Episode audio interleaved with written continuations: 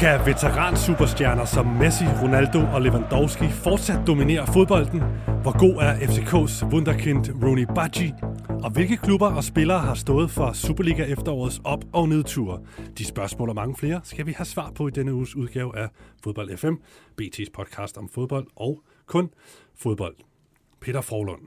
Hvor længe tror du, at Niels Frederiksen er Brøndby-træner, før en klub i udlandet hyrer ham? Det er faktisk et rigtig godt spørgsmål. Jeg tror, jeg tror han bliver et par år mere. Men øh, hvor man kan sige, at for ikke så forfærdeligt længe siden, der var det jo Niels Frederiksen, der ligesom skulle, skulle vise, at han var god nok til Brøndby. Nu tror jeg faktisk, det er Brøndby, der skal overbevise øh, Niels Frederiksen om, at hans projekt er interessant nok at blive øh, øh, tilknyttet ved. Så, så lad os sige et par år, øh, men han har gjort det godt, og det må der være andre, øh, der har fået øjnene op for, det er jeg sikker på. Kasper Fisker. Rooney Bacci, Hvor spiller han hen om to år? Ja, altså jeg synes, jeg synes, man kan sammenligne ham meget godt med Emre Mor. Øh, altså i forhold til, øh, ikke i forhold til, hvor Emre Mor er nu, og hvad der skete med ham, det, det ved jeg ikke noget om, men i forhold til talentet talentets størrelse, øh, synes jeg, man kan sammenligne det meget godt, og han, øh, han endte jo i, i Dortmund, øh, og jeg synes godt, det kunne være, hvis han fortsætter nu, øh, nu synes jeg, Emre Mor bevist noget mere, end han har gjort indtil videre med, med flere mål og flere afgørende ting, men men, øh, men Rooney han gør det altså for FCK, og der er altså forskel for, for at gøre det for FCK og så FC Nordsjælland. Så øh, en, øh, en, en stor tysk øh, klub, med, ja, der gerne vil fremad, det, øh, det, det, det synes jeg, det tegner, tegner den vej. Carsten Krog. FC Midtjylland, de har tre hængepartier, inden de skal på juleferie. Der er en Superliga-kamp mod Vejle, to pokalkvartfinaler mod Brøndby, og så den sidste gruppekamp i Europa League. Hvor mange af de tre opgaver ender succesfuldt for midtjyderne? Og jeg tror, de vinder over Vejle og Ludogorets, og så tror jeg, de taber to gange til Brøndby.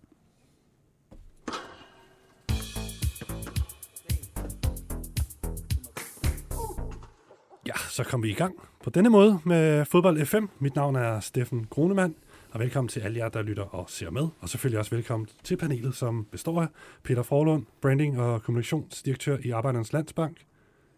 Ja, velkommen til. Tak. Carsten Krog, fodboldjournalist. Og så har vi også den tidligere håndboldspiller Kasper Fischer med i Ja. studiet. Ja, Hej Kasper. hej hej. Hvorfor siger jeg egentlig det? Jamen, det er vel nok noget med noget radio, øh, halløjse. Jeg var med i onsdag, så sådan noget, var det ikke der? Jo, du var igennem hos uh, Kirsten Birgit. Ja, ja, hun ringede op til mig. Øh, og det var, det var meget hyggeligt. Men jeg hørte jo ikke øh, afsnittet, fordi jeg kørte i bil med, med ungerne der. der så det, vi holdt lige ind til siden, og så snakkede jeg, og så lagde hun ellers bare på. Så jeg var sådan egentlig meget spændt på, hvad der blev sagt efterfølgende, for Ja. ja. jeg, har ikke, jeg har ikke hørt det endnu. Okay. Der blev du i hvert fald omtalt som uh, tidligere håndboldspiller, og Kasper Fischer tror jeg også, du blev nævnt som. Ja. Ja. De skulle også snakke med Victor Fischer. Det skulle være nogle, de skulle have nogle stjerner igennem til Kirsten Birgits nye politiske projekt, og du Ja. var en af dem. ja, blandt andet. Det er for øverste hylde, de håndplukkede nogle, nogle gæstetaler.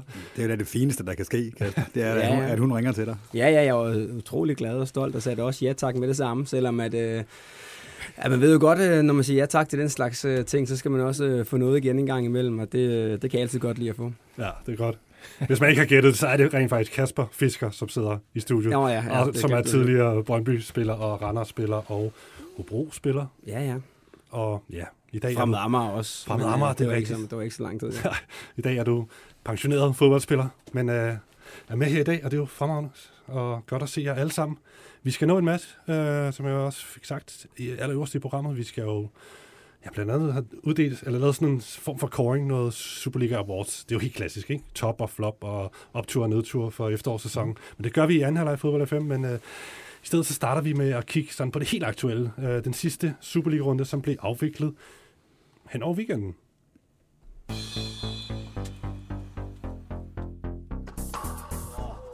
Ja, for der fik vi altså rundet Superliga efteråret af med en række fede opgør. Vi har lige et enkelt hængeparti i aften.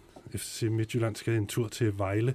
Men lad os lige kigge på, på det, der skete i weekenden, og jeg tænker, vi kan måske starte med at lave sådan en form for delkonklusion på top 6 kapløbet, inden vi kan kigge på, hvordan det gik for topholdene øh, FCK og Brøndby, som også var i aktion i nogle, i nogle sjove kampe.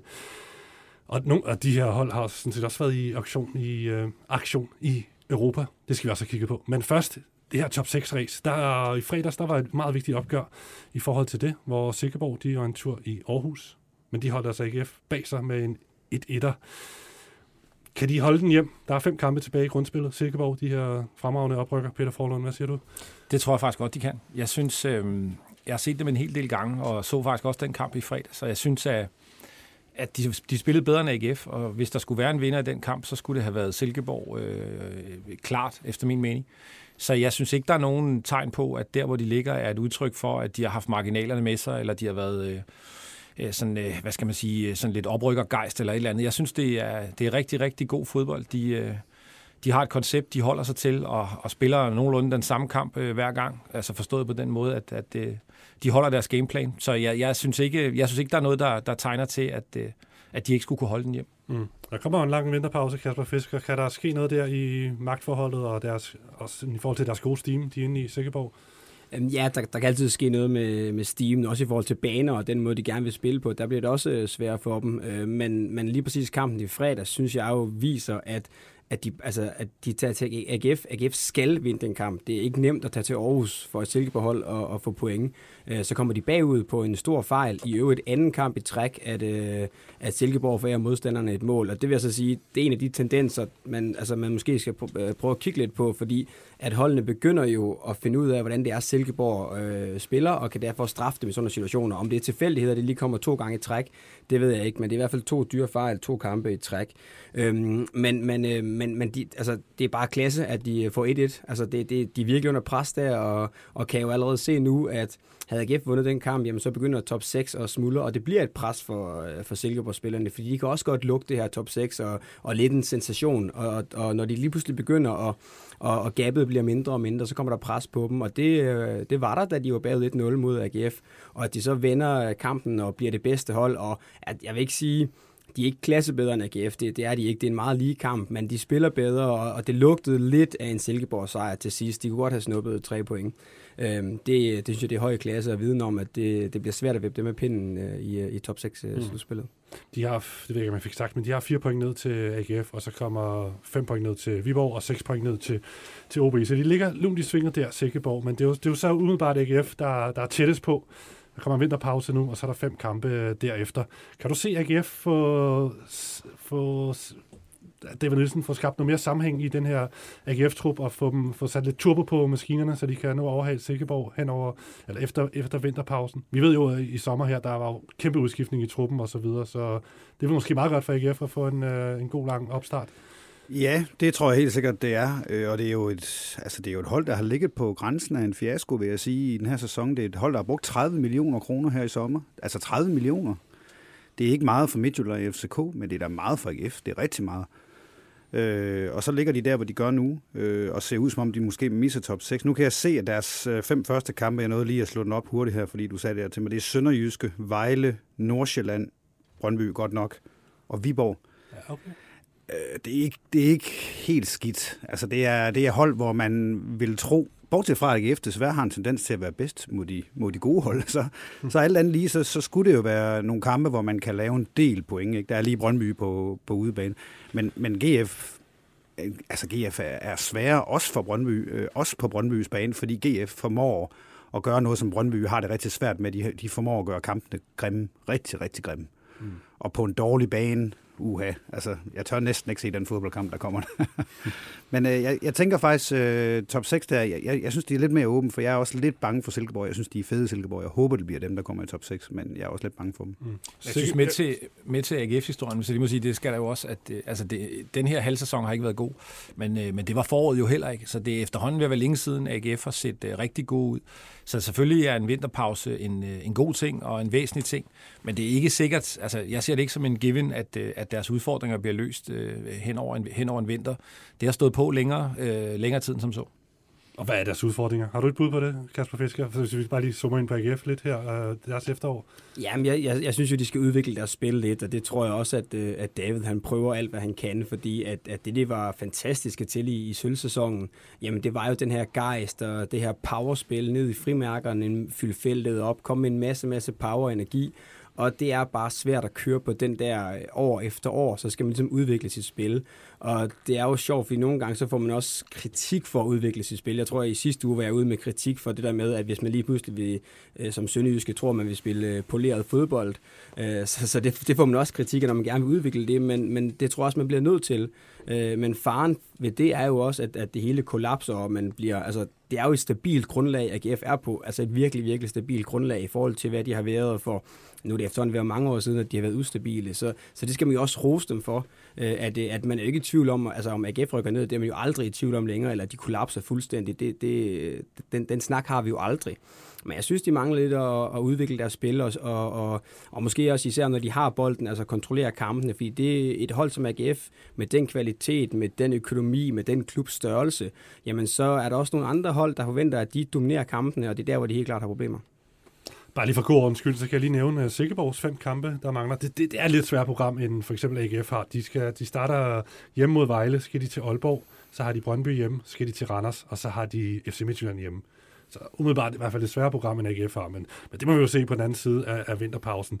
Lad os lige hoppe ned til OB, som er et af de, en af de store klubber i Superligaen, men som også ligger dernede i det, der vil være nedrykningsspillet, hvis øh, grundspillet sluttede her.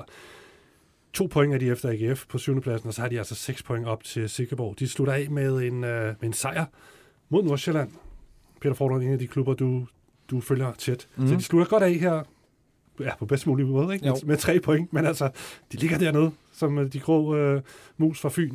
Hvad, hvad, hvad ser du af perspektiver i dem i forhold til, at de går på vinterpause nu? Ja, meget lidt. Altså, jeg, jeg synes, øh, OB ligner OB de sidste mange år. Øh, de er svære at regne med. Øh, jeg, jeg, tror, ikke, jeg tror ikke på dem i, i top 6 overhovedet.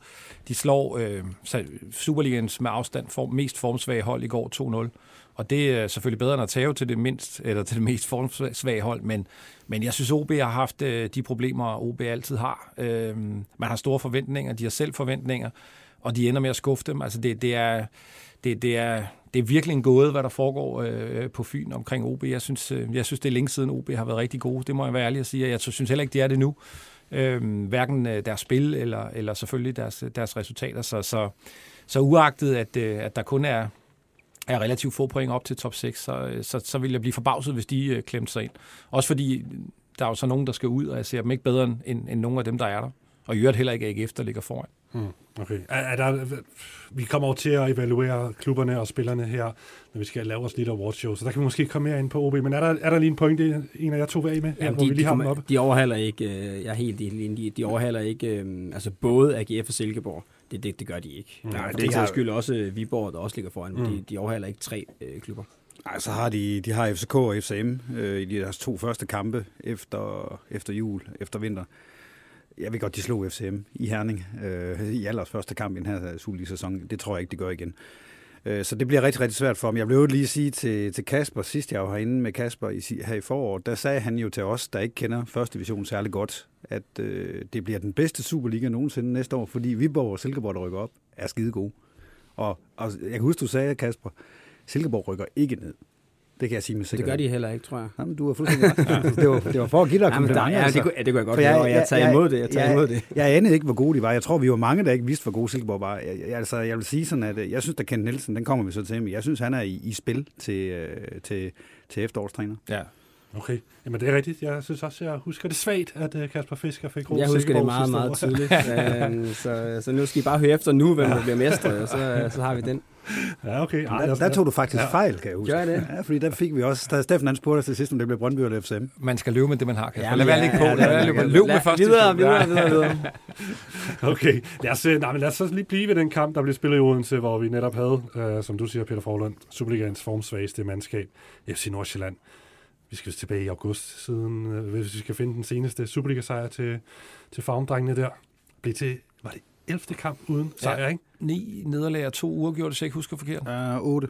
8-3. 8-3, okay. Det er jo næsten, ja, jeg, jeg, jeg, jeg, det må være historisk elendigt for, for FC Nordsjælland nærmest det her. Ja, det er der ingen tvivl om. Det er i hvert fald over 10-12 år siden, at de var i så stor en krise. Hvad er det, der foregår, Peter Forlund?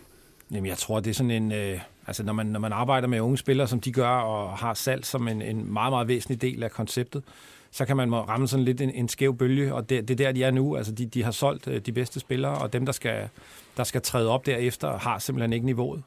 Øh, så jeg, jeg tror, om at få det måske heller ikke. Øh, så er der et par stykker.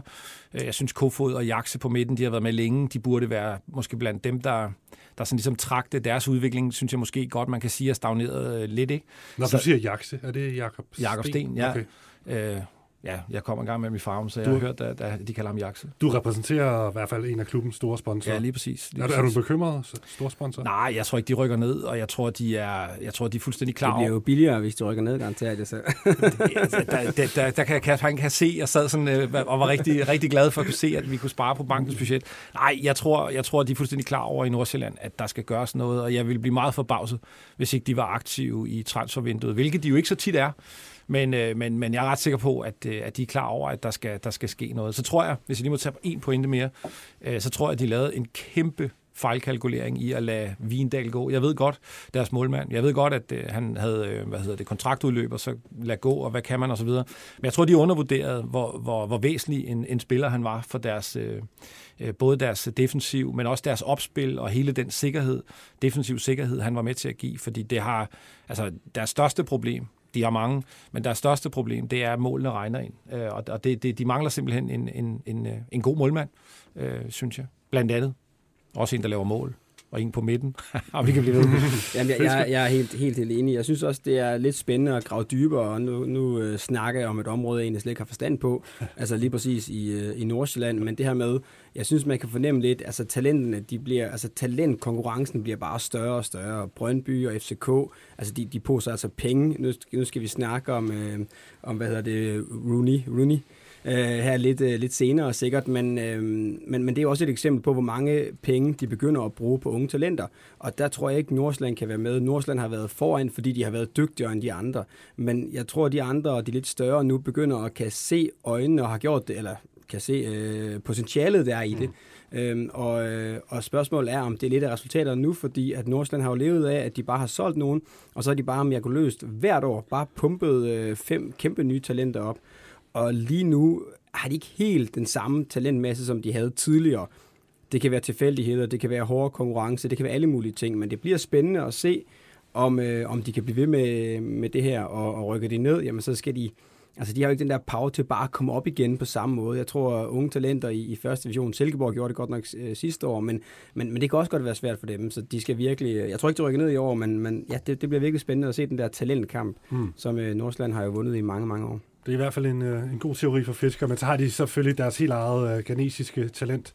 Det har de øh, også. Skole der, hvor de kan hive, hive folk op. Men der har de haft Kamaldin og Kudos, deres bedste spillere, og så blevet solgt. Der er så ikke rigtig kommet en ny, men hvad siger du?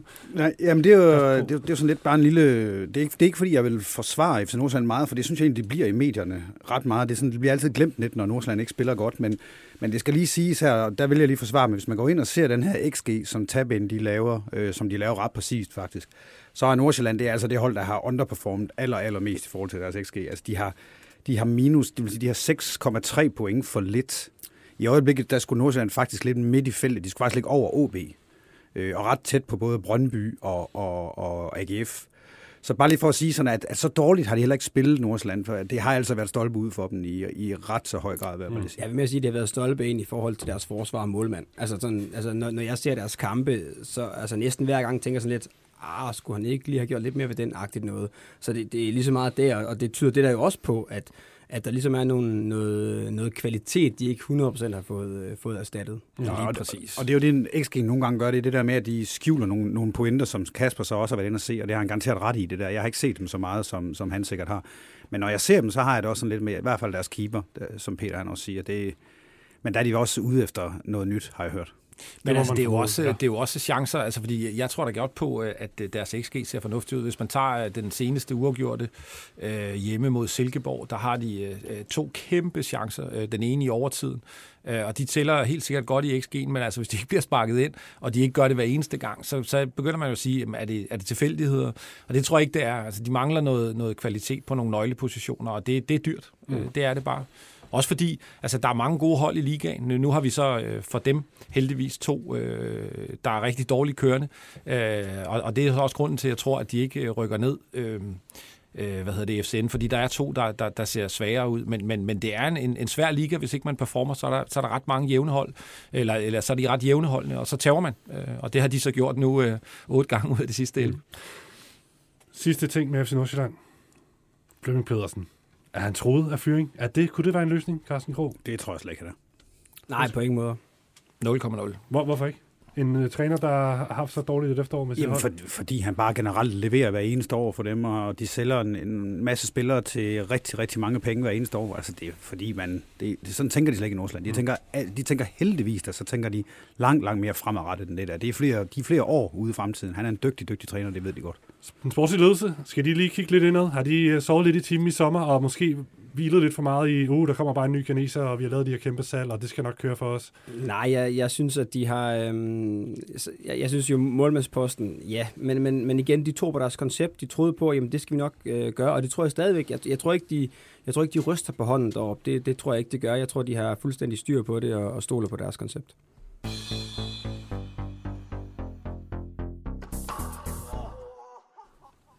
Ah, vi hopper en tur op i toppen af ligaen, og her der kunne vi se, at FC København endnu en gang bouncede tilbage med en solid præstation efter en lidt sløj periode. En 3-1 sejr blev det til i, i Aalborg mod OB, men øh, lad os lige starte der med en, en helt særlig ung mand, som stjal overskrifterne. Ja, han var rettere sagt en, en dreng, ikke?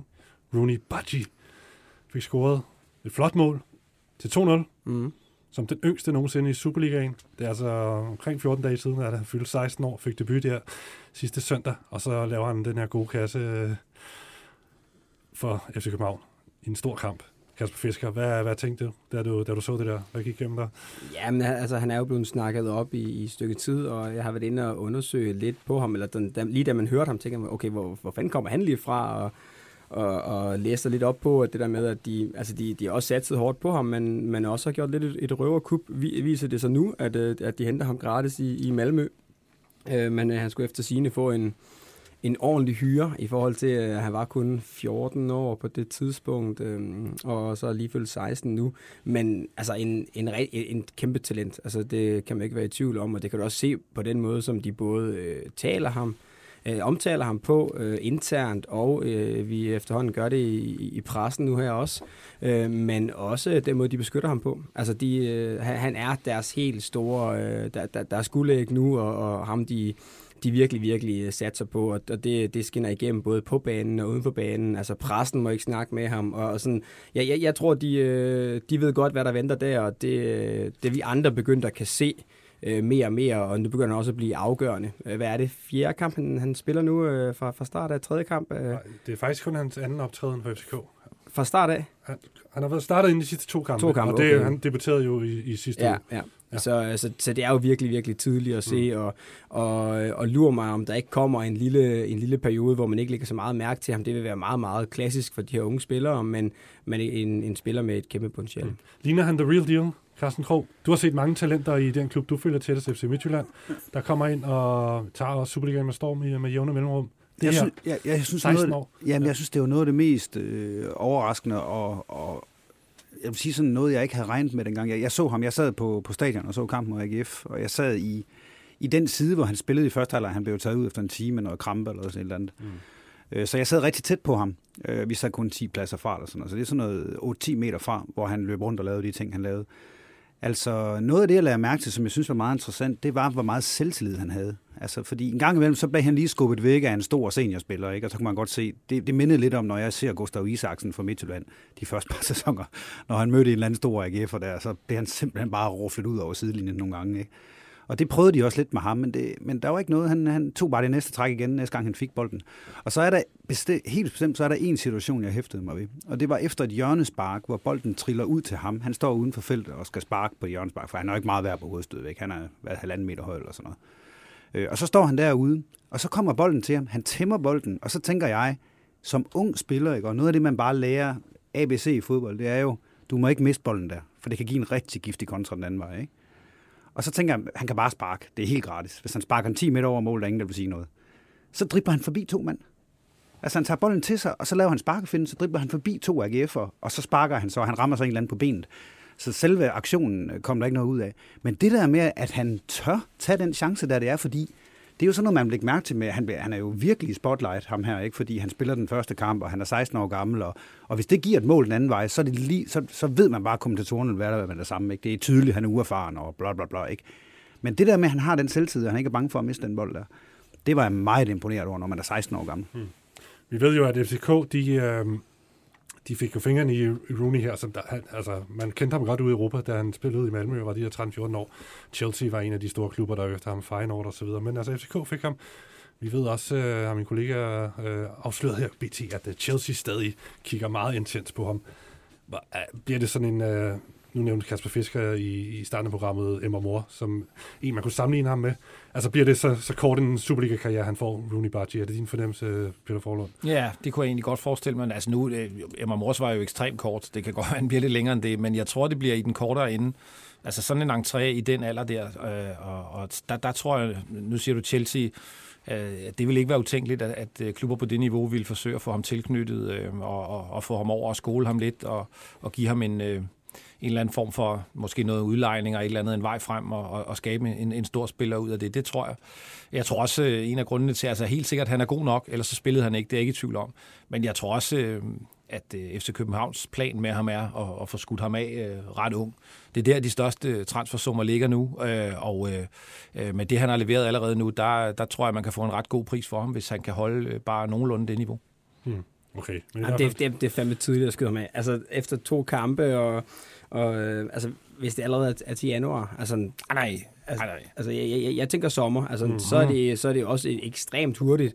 Øh, men, men der ligger jo noget sjov strategi i det her. Altså, fordi lige nu er han totalt hyped, og, og altså, øh, hvem, altså, hvis nu lige pludselig Chelsea kommer, og de vil have ham nu, inden der er andre klubber til sommer, altså, der, der ligger virkelig, virkelig en sjov, ikke fodboldstrategi, men salgstrategi omkring, jamen, hvordan sælger man sit produkt produkt bedst muligt, og på, på det rigtige tidspunkt, og det, det bliver rigtig, rigtig spændende hvordan de, øh, de, de, de vil gøre det, fordi selvfølgelig er de ude på at bare at hype ham helt vildt nu, og det, øh, det har han også talentet til at, til at blive, men, men det bliver sjovt at følge øh, hele det der, fordi at at så en ung spiller der, hvis de planlægger til sommer, jamen hvis jeg så lige pludselig spiller nu og gør det godt her, og, og tænker, nu skal det bare være, og så begynder presset at komme på ham allerede til, til februar og marts, når vi, når vi starter op igen, og hvis jeg så lige deler lidt der, jamen så kan hans pris igen øh, dale lidt, ikke? Så, så det, er, det, det, det bliver sjovt at følge. Hmm. Forlund? Ja, jeg vil bare lige sige, at selvfølgelig, jeg er helt sikker på, at han ikke bliver solgt til vinter. Det jeg mener er, at det bliver relativt kort, og det kan sagtens være, være hen mod sommer. Fordi jeg tænker nemlig også, altså grundlæggende, så sådan nogle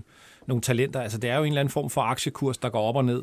Og det er jo lige den der med, altså, tror man, den bliver ved med at stige, eller er den begyndt at falde, og sådan nogle ting. Og det tror jeg, FCK tænker rigtig, rigtig meget over, for, for der ligger, jeg tror, der ligger et potentielt ekstremt stort salg i ham, men, men den skal rammes rigtigt, øh, fordi han vil helt sikkert også komme i perioder, hvor, øh, hvor, hvor tingene måske ikke kun går fremad. Øh, og det skal, man, det skal man også kunne stå igennem. Så det, det bliver, som, som, som Kasper sagde, sådan salgstaktisk utrolig spændende at følge. Ja, altså, jeg synes, man kan godt se, at hvis man kigger på Jesper Lindstrøm, øh, altså i hans periode, hvor han kommer stormet ind med øh, to mål i Europa League og, og øh, mål mod OB og scorer jo øh, hans tre første øh, kampe for, for Brøndby, og så lige så der, altså det er, en, det er en længere proces, og han er også noget ældre, men, men så daler han lidt igen, ikke? og så kommer han op en gang til. Og det er det, jeg mener, det bliver spændende, om de, øh, fordi det tror jeg, de fleste vil gøre, og det, det vil Rooney måske også gøre, øh, dale lidt øh, i en periode, så det bliver spændende, om de, hvilken taktik de vælger, hvornår de vil sælge, mm. øh, og hvornår kan man sælge på toppen? Det kan du aldrig vide. Det er jo øh, ja, det er ligesom en, en uh, levende aktie. Mm, okay. Spændende bliver det i hvert fald at følge, og det var sjovt at se uh, ham i aktion endnu en gang i aftes. Carsten Krog, øh, lad os bare lige snakke lidt mere om FC København, så de får den her sejr. Jeg, um, mm, ja, efter en, en rigtig svær periode for dem, bøvlet periode i Superligaen, ikke? hvor det ikke er blevet til mange sejre, de har måttet virkelig kæmpe for det, så slutter de godt af her frem mod øh, vinterpausen. Hvad, hvad, hvad, hvad tænker du om den tilstand, de er i i FCK? Jeg tror, han kalder det jo et exceptionelt efterår, som FCK har haft. Jamen, det synes jeg da også, det er. Altså, jeg, jeg synes, man er lidt hurtig til at, at sige, at alting er en krise i FCK. Altså, da de tabte den der kamp til FC Midtjylland, hvor de jo var enormt uheldige med at tabe, Øh, de spillede ikke godt, nej, og så, men de tabte til Midtjylland, som de altid har det svært imod. Pludselig var der kæmpe krise. De har spillet 15 kampe før det, hvor, hvor de ikke havde tabt. Altså, det er også lidt, jeg synes også, at FCK en gang imellem maler sig op i, i deres eget lidt svære hjørne, ikke? fordi det, der er ingen grund til at tale krise der. Man går bare ud og siger, det var ærgerligt. Vi skulle have vundet kampen. Vi var 11 mod 10, 70 minutter. Ikke? Vi skulle have vundet kampen, men, men krise er det bestemt ikke. Se på vores resultater. Mm. Og i stedet for, så blev det sådan noget med, det var dengang Thor begyndte at snakke om, hvad med Brøndby og sådan nogle ting. Altså, hvad, det, det, jamen, det, det var der bare ingen grund til. Det var bare, det, det, jeg synes bare ikke, der var mere end at sige, vi spiller godt, vi laver masser af point, vi vinder alle vores kampe, hvad skal vi gøre? En gang imellem, så tager man selvfølgelig en fodboldkamp. Okay. Men Torp, han siger, at det er exceptionelt. Jeg kan se, at der er nogle FCK-fans, der går ham lidt i rette og siger, at det ikke er exceptionelt for FC København at hente 33 point efter 17 runder. Det er de gange, det er sket inden for de seneste 15, 15 år. Øhm, der har de simpelthen ikke vundet mesterskabet. Så er, du enig i, eller hvor, hvor ligger du i forhold til din vurdering af FC København? Jamen altså generelt, generelt så synes jeg, at København øh, er i en, øh, sådan en, en, øh, en brydningstid, hvor at, øh, at de skal finde deres egne ben, og det er både spillemæssigt, men, men, men nu du nævner øh, øh Jes Torup og, og hvad hedder det, exceptionelt, så er det også kommunikationsmæssigt, fordi selvfølgelig er det ikke exceptionelt at hente øh, 33 point øh, i 17 kampe i FC København. Det kan være udmærket efter omstændighederne, øh, og man har også spillet... Øh, øh, hvad hedder det, mange kampe, alle de her øh, forklaringer, der altid er, men, men, men det er ikke exceptionelt. Det, det, det, kan jeg simpelthen ikke, øh, det kan jeg simpelthen ikke svinge mig op til. Jeg, jeg synes... Øh, jeg tror, det var godt for, for, for FC København at vinde den kamp i går, fordi havde man tabt den, så tror jeg, der har været utrolig meget uro øh, og meget snak om øh, to projekt og, og hvad er det næste, det næste, der skal ske. Øh, skal man bruge mange penge øh, til vinter, eller skal man tro på, at man kan køre den hjem med denne her øh, trup, og så finde ud af, om han skal være træner og sådan. Altså, der, jeg, jeg tror, at den gav... Øh, det er jo aldrig én kamp, der afgør noget, men jeg tror helt sikkert, at den kamp har været med til at, at holde, øh, hvad skal vi sige, den kogende gryde øh, til ikke at koge over. Det, det, det, det tror jeg. jeg. Jeg, jeg synes, der er mange spørgsmål i FC København, øh, som stadig ikke er blevet besvaret, og øh, jeg håber også, at de internt, øh, for deres egen skyld, når de evaluerer, ikke betragter det som exceptionelt. Mm.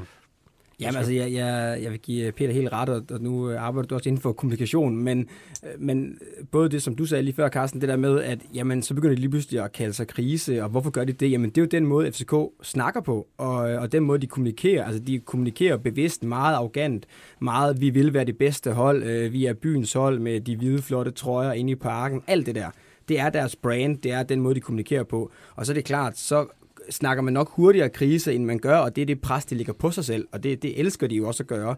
Men når man så gør det, så kan Torb jo ikke sidde og sige, at det er exceptionelt og, og ligge øh, nummer to, måske fire point bagefter øh, øh, nogle, no, no, midtjyder. Altså, det er jo to forskellige veje at kommunikere, og, og, og det er der, hvor jeg ikke helt kan, kan, kan følge deres øh, kommunikation, fordi de har altid gået med den der med, at der ikke, det er kun mesterskabet, der tæller, og alt andet det er ikke godt nok. Og så, ved, så, så kan vi så begynde at snakke omkring øh, jamen, Torps arbejde og det, han gør i forhold til de unge spillere og alt det her. Det, det er ikke det, jeg snakker om nu. Nu er det sådan en ren kommunikation, for jeg har respekt nok for, for deres arbejde, der hvor de er på vej hen. Jeg tror, de er på vej et godt sted hen. Men rent kommunikationsmæssigt, der er noget, der ikke helt passer sammen det der.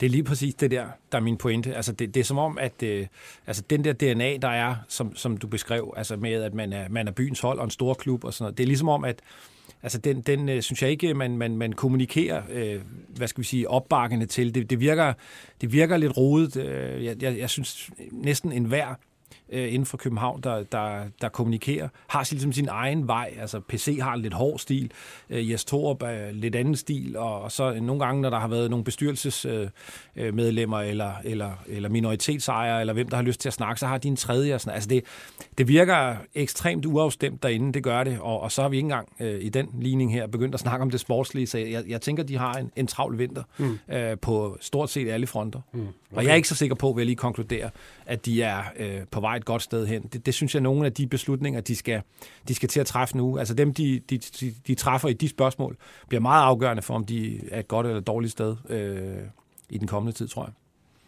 Ja, men i forhold til at være et godt sted hen, der tænker jeg meget på det her med, at de var jo begyndt at hente de her gamle øh, ikke afdankede spillere, for det var alligevel virkelig klassespillere, men, men hjem igen, altså deres gamle spillere hjem, og, og hele den der strategi, de lige pludselig kører, det var jo i den grad Ståle, som der var med til det, jamen den, den haltede i den grad, og der synes jeg, det er, det er federe, den strategi, de kører nu med de lidt mere unge spillere, de prøver at hente og sådan noget. Øh, det er selvfølgelig svært, når man er FCK og vil spille europæisk gruppespil hvert år, øh, og så køre den her, den her unge stil, men det er da forfriskende, synes jeg, og, og den ro, synes for mig i hvert fald, skal de, skal de have. Enig. Der, hvor jeg sidder, det er fuldstændig enig faktisk. Min, min, min sådan tvivl, den er faktisk lidt, at er de der, hvor de er nu, fordi de gerne vil være der, eller er de blevet skubbet derhen?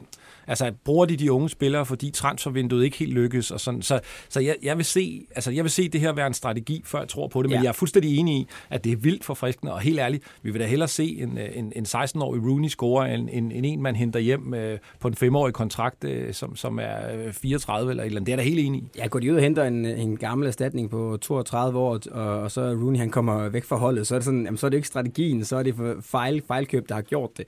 Øh, og så, øh, så sejler det selvfølgelig endnu mere, men men, men altså, jeg, jeg tror lidt på, at de gerne vil den her vej, og, og lad os nu se, om det ikke er også... Altså, det har også været lidt, øh, lidt succes, øh, synes jeg trods alt. Mm. Tror du, de er nede i Midtjylland, Carsten Krog? Tror du, de sidder og kigger med lidt bange anelser på det, der foregår i FC København? Nede i Midtjylland? Så jeg det. Men det er fordi, vi er i Aalborg nu, ikke? Vi snakker OBFCK. Nå, på den måde. Ja, okay. Ja. Fair nok. Det var meget godt reddet, det der Øh. faktisk. øhm, det ved ja, ja, jeg tror da helt sikkert, de er, de er bange for FCK. De er også bange for Brøndby. Det er der slet ingen tvivl om. Jeg tror, at FC Midtjylland ser de ikke sig selv som specielt store favoritter til noget som helst. Øh, ikke i den her sæson i hvert fald. Og, og det var jo også meningen, det nærmest skulle være mellemsæson. Der er røget fire spillere fra, øh, fra, fra den der øh, superstamme, de havde sidste år. Øh, og, og de har også, hvis du ser ifølge XG, så har Midtjylland stadig, på trods af lige at tabt to kampe, så har de faktisk Krog. fået to point for meget. De har hentet Henrik Dalsgaard hjem. De har lavet deres rekordkøb med en, med en ny angriber. Ja, Ja. De har en Gustav Isaksen, en af de største talenter i Danmark, som, er, som bare bliver bedre og bedre. Køber du det her? Er det FC Midtjylland-fanen, der beskytter sig selv, Forlund? Ja, det er det. det, er det. De, jeg tror godt, de ved, de er favoritter. Det tror De har jeg. holdt Øh, i Svirchenko også, og så videre. De har holdt Svirchenko, hvilket jeg i øvrigt tror er, er de ting, du nævner nok i virkeligheden måske det vigtigste. Mm. Altså, det er, jeg synes, de er kæmpe favoritter, og det, det er ikke et sekund i tvivl om, de godt ved selv. Det er, det er et super godt hold, og øh, øh, de har, det er jo ikke første gang, at de skifter meget ud. Øh, senest de blev mestre, øh, skulle også have været en mellemsæson og sådan noget. Jeg, jeg synes, de er stærke, det må jeg sige. Det er det samme som sidste forår, det der. Ja, Men det er jo sjovt med, med de store klubber lige nu, at der er ikke nogen, der sådan har rigtig fundet, øh, altså, og, og det er jo også sidste sæson.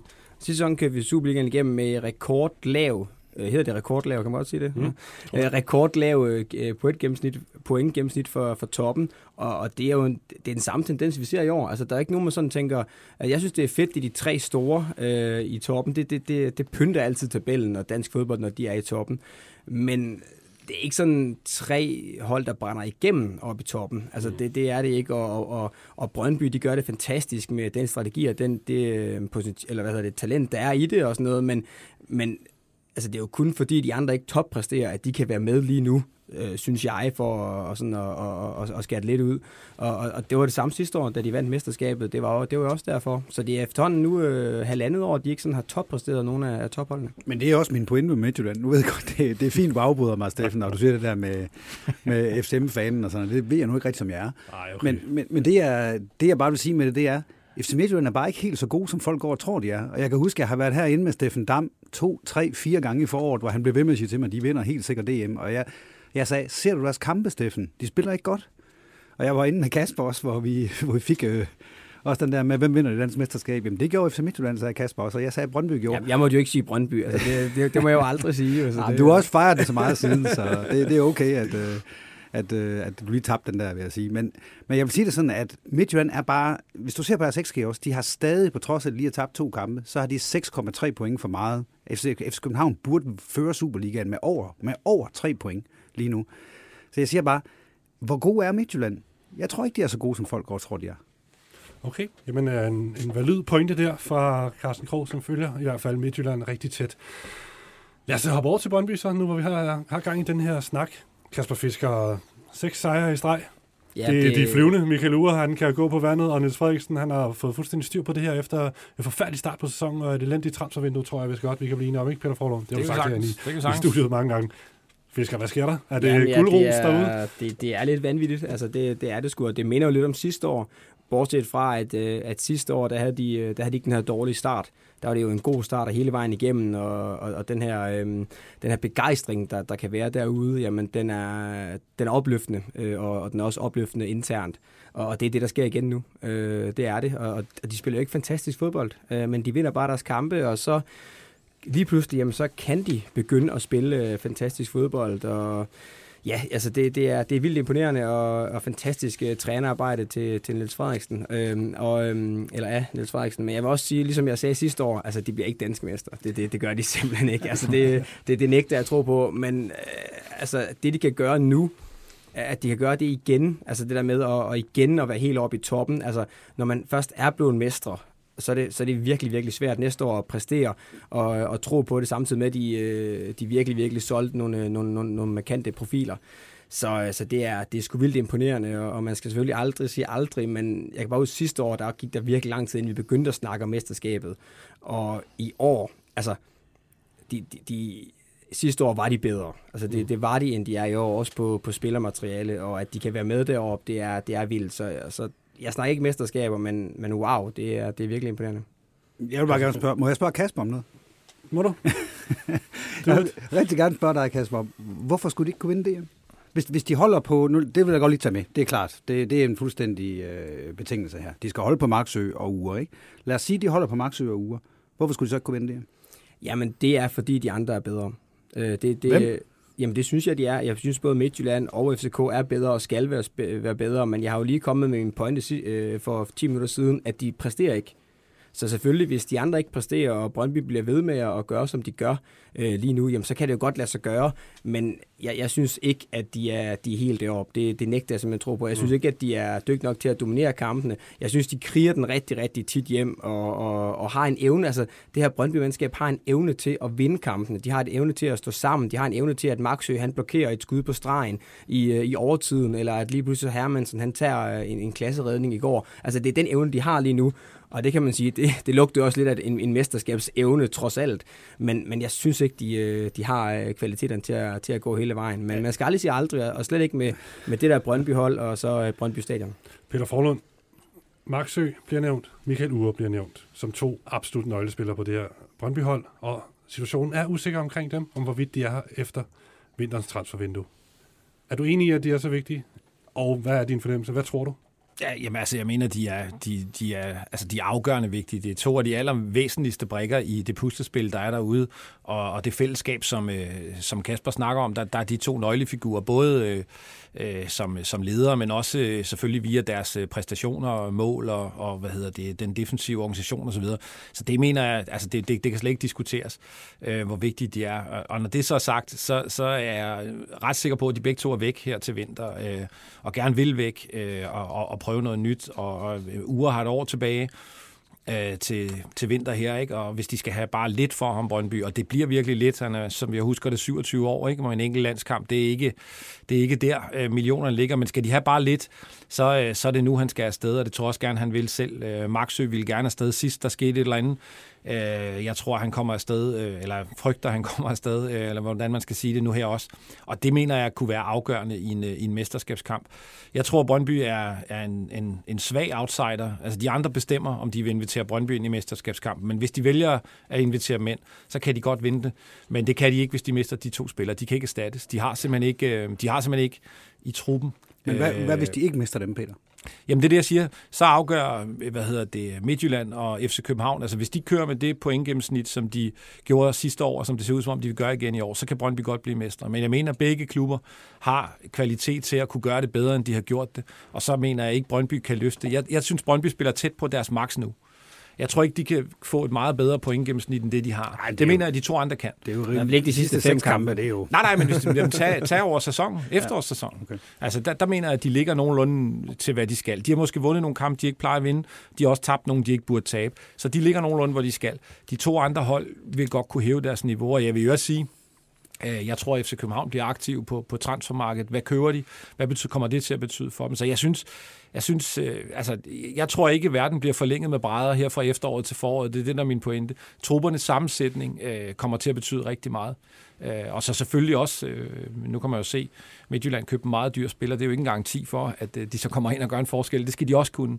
Men jeg tror, jeg, jeg synes, det bliver historisk spændende, det transfervindue, vi går ind i nu. Både i toppen og, og, og lidt længere ned i rækken. Tænk, hvis en af de andre topklubber, for eksempel FC Midtjylland, havde sådan en øh, søsterklub i Premier League, som lige kunne købe måske Brøndbys største profiler. Bare købe Max og uger. Brentford, de købte jo Sanka, så Sanka ikke kunne komme hjem til FCK, ja. kan man Ja, sige. Det var Det var smart nok. Okay. Ja, men jeg jeg vil bare lige sige meget hurtigt, hvis, øh, hvis, nu, øh, hvis nu Brøndby holder fast i de to, og Midtjylland sælger i Vander, hvilket jeg sagtens kunne se så ske her i januar. Han har aldrig været bedre, end han har været det sidste halvår i Vander. Og hvis de nu får et bud på 50 millioner for ham fra en eller anden portugisisk klub, for han spillede godt mod Braga, hvad så? Jamen så er tipper, altså hver, hver gang der sker et eller andet, så, så tipper procenterne. Hvad de så hedder præcis, det ved jeg ikke, men det er da klart, at det svækket Midtjylland giver der en, øh, giver der en øh, større chance for FCK og Brøndby. Det, det har du ret i. Og lige præcis Evander har været fantastisk, så det ville øh, set med de to andre klubbers øjne sikkert være helt fint, hvis han fandt andre, andre steder at udfolde sine talenter. Men lige præcis det der dilemma, det er jo lidt det, som, øh, som Peter sagde lige før, at hvis de andre to inviterer Brøndby ind, og der vil jeg, der vil jeg så også sådan lige give dig lidt ret, Carsten, så selvfølgelig kan Brøndby godt vinde, men det kræver, at, at det, altså det er de andre to, der, be, med gåsøjne bestemmer det. Fordi hvis de leverer op til deres, det, som jeg synes, de kan forlange med deres, øh, med deres budgetter og deres øh, historik i for os i forhold til det, det kvalitet, de har inde lige nu, og de penge, de har brugt, jamen så, så skal de le- levere noget bedre. Men igen, kommer der et, et lavt øh, pointgennemsnit i, igen i år, eller, jamen, så, så kan Brøndby godt, øh, godt være med, og især hvis de begynder at få troen på det, så, så, så tro kan i den grad flytte øh, bjerge på Vestegnen. Altså det du siger, det er, at hvis Brøndby øh, at Brøndby kan ikke lave mere end 62 point på en sæson, mere eller mindre. Det var det, de lavede sidste år og vandt. Ikke? Øh, men Midtjylland og FCK kan godt lave 75. Det har de gjort masser af gange de sidste 5-6 år. Det er lidt det, I siger, men, men det jeg også mener, det er... Ja, jeg er give ikke, and take. Give and take. jeg, jeg er ikke så sikker på, at Midtjylland kan lave ret meget mere end 62 point igen den her sæson. Det er også derfor, jeg siger, at jeg tror, det er lidt af et lotteri, hvad der sker her til foråret. Jamen, så synes jeg også, at Midtjylland underpresterer rigtig meget, hvis de gør det. Jeg synes jeg også, de gjorde også sidste år, og det er jo igen det der med, jamen så er det fordi, de andre de underpresterer og lukker, de, øh, og lukker Brøndby ind i det. Øh, ligesom de er jo ved at gøre nu. Øh, vel at mærke, fordi Brøndby har vundet øh, seks kampe i træk, øh, så fortjener man også at være deroppe, og, og, og det, er jo fan, det er jo fantastisk flot. Øh, men, men det er jo fordi, de andre ikke øh, er, er på toppen, at, at vi øh, kører dernede, øh, som vi gør lige nu. Carsten Krog, havde du en sidste bemærkning? Var det Nej, det, nej, det nej, det var, det var okay. bare det. Skal vi stoppe nu? Ja, skal vi runde den af der? Det er, jo, pause. det er jo helt er åbent. simpelthen pause, ja. Altså, det, det vil vel det kan vel være konklusionen, at vi har et rimelig åben uh, guldræs her. Ja, det bliver spændende i aften jo. Altså, vinder Midtjylland i aften, så har Og de jo et... Det regner vi med, ikke? Det regner vi med. Så Ja. har de jo et lille hul, trods alt. Fire point ned til FCK, Ja, så ja. Og- FCK og- og, og så- og så Brøndby synes- yderligere tre point efter. Ja. Jeg kunne godt tænke mig at prøve at spørge Kasper, det kan vi gøre måske bagefter, hvis vi har tid. Det er jo det der med, hvorfor Brøndby de bare har taget på Midtjylland. Fordi han er jo, han er jo Ja. spiller. Ja, men det når vi ikke nu. Okay. Tror jeg. Nej, det, jeg har heller gør ikke svaret, så det er perfekt. ikke. Skal vi ikke bare... tage pausen. Ja, lad os lukke ned for første halvleg i fodbold FM, hvor vi altså ikke nåede at snakke om uh, de her europæiske kampe. Men skal vi ikke bare konkludere, at de gjorde det rimelig godt, de danske hold. Og de har, har de ikke alle sammen mulighed for at gå videre, undtagen Jo. Brøndby? Ja. Nå, men de kan også Det gå videre. Nej, det er rigtigt. Ja, Ja, det- det tredjepladsen. kan de faktisk. Det kan have. Så det, det er historisk godt for dansk fodbold. Fire hold, der kan gå videre. Så det, det glæder vi os til her, nu hvor Superligaen er slut. Der, venter, der er nogle europæiske kampe og nogle pokalkampe. Nu har vi s- lukket Superliga-runden ned, og vi lukker første halvleg af fodbold 5 ned.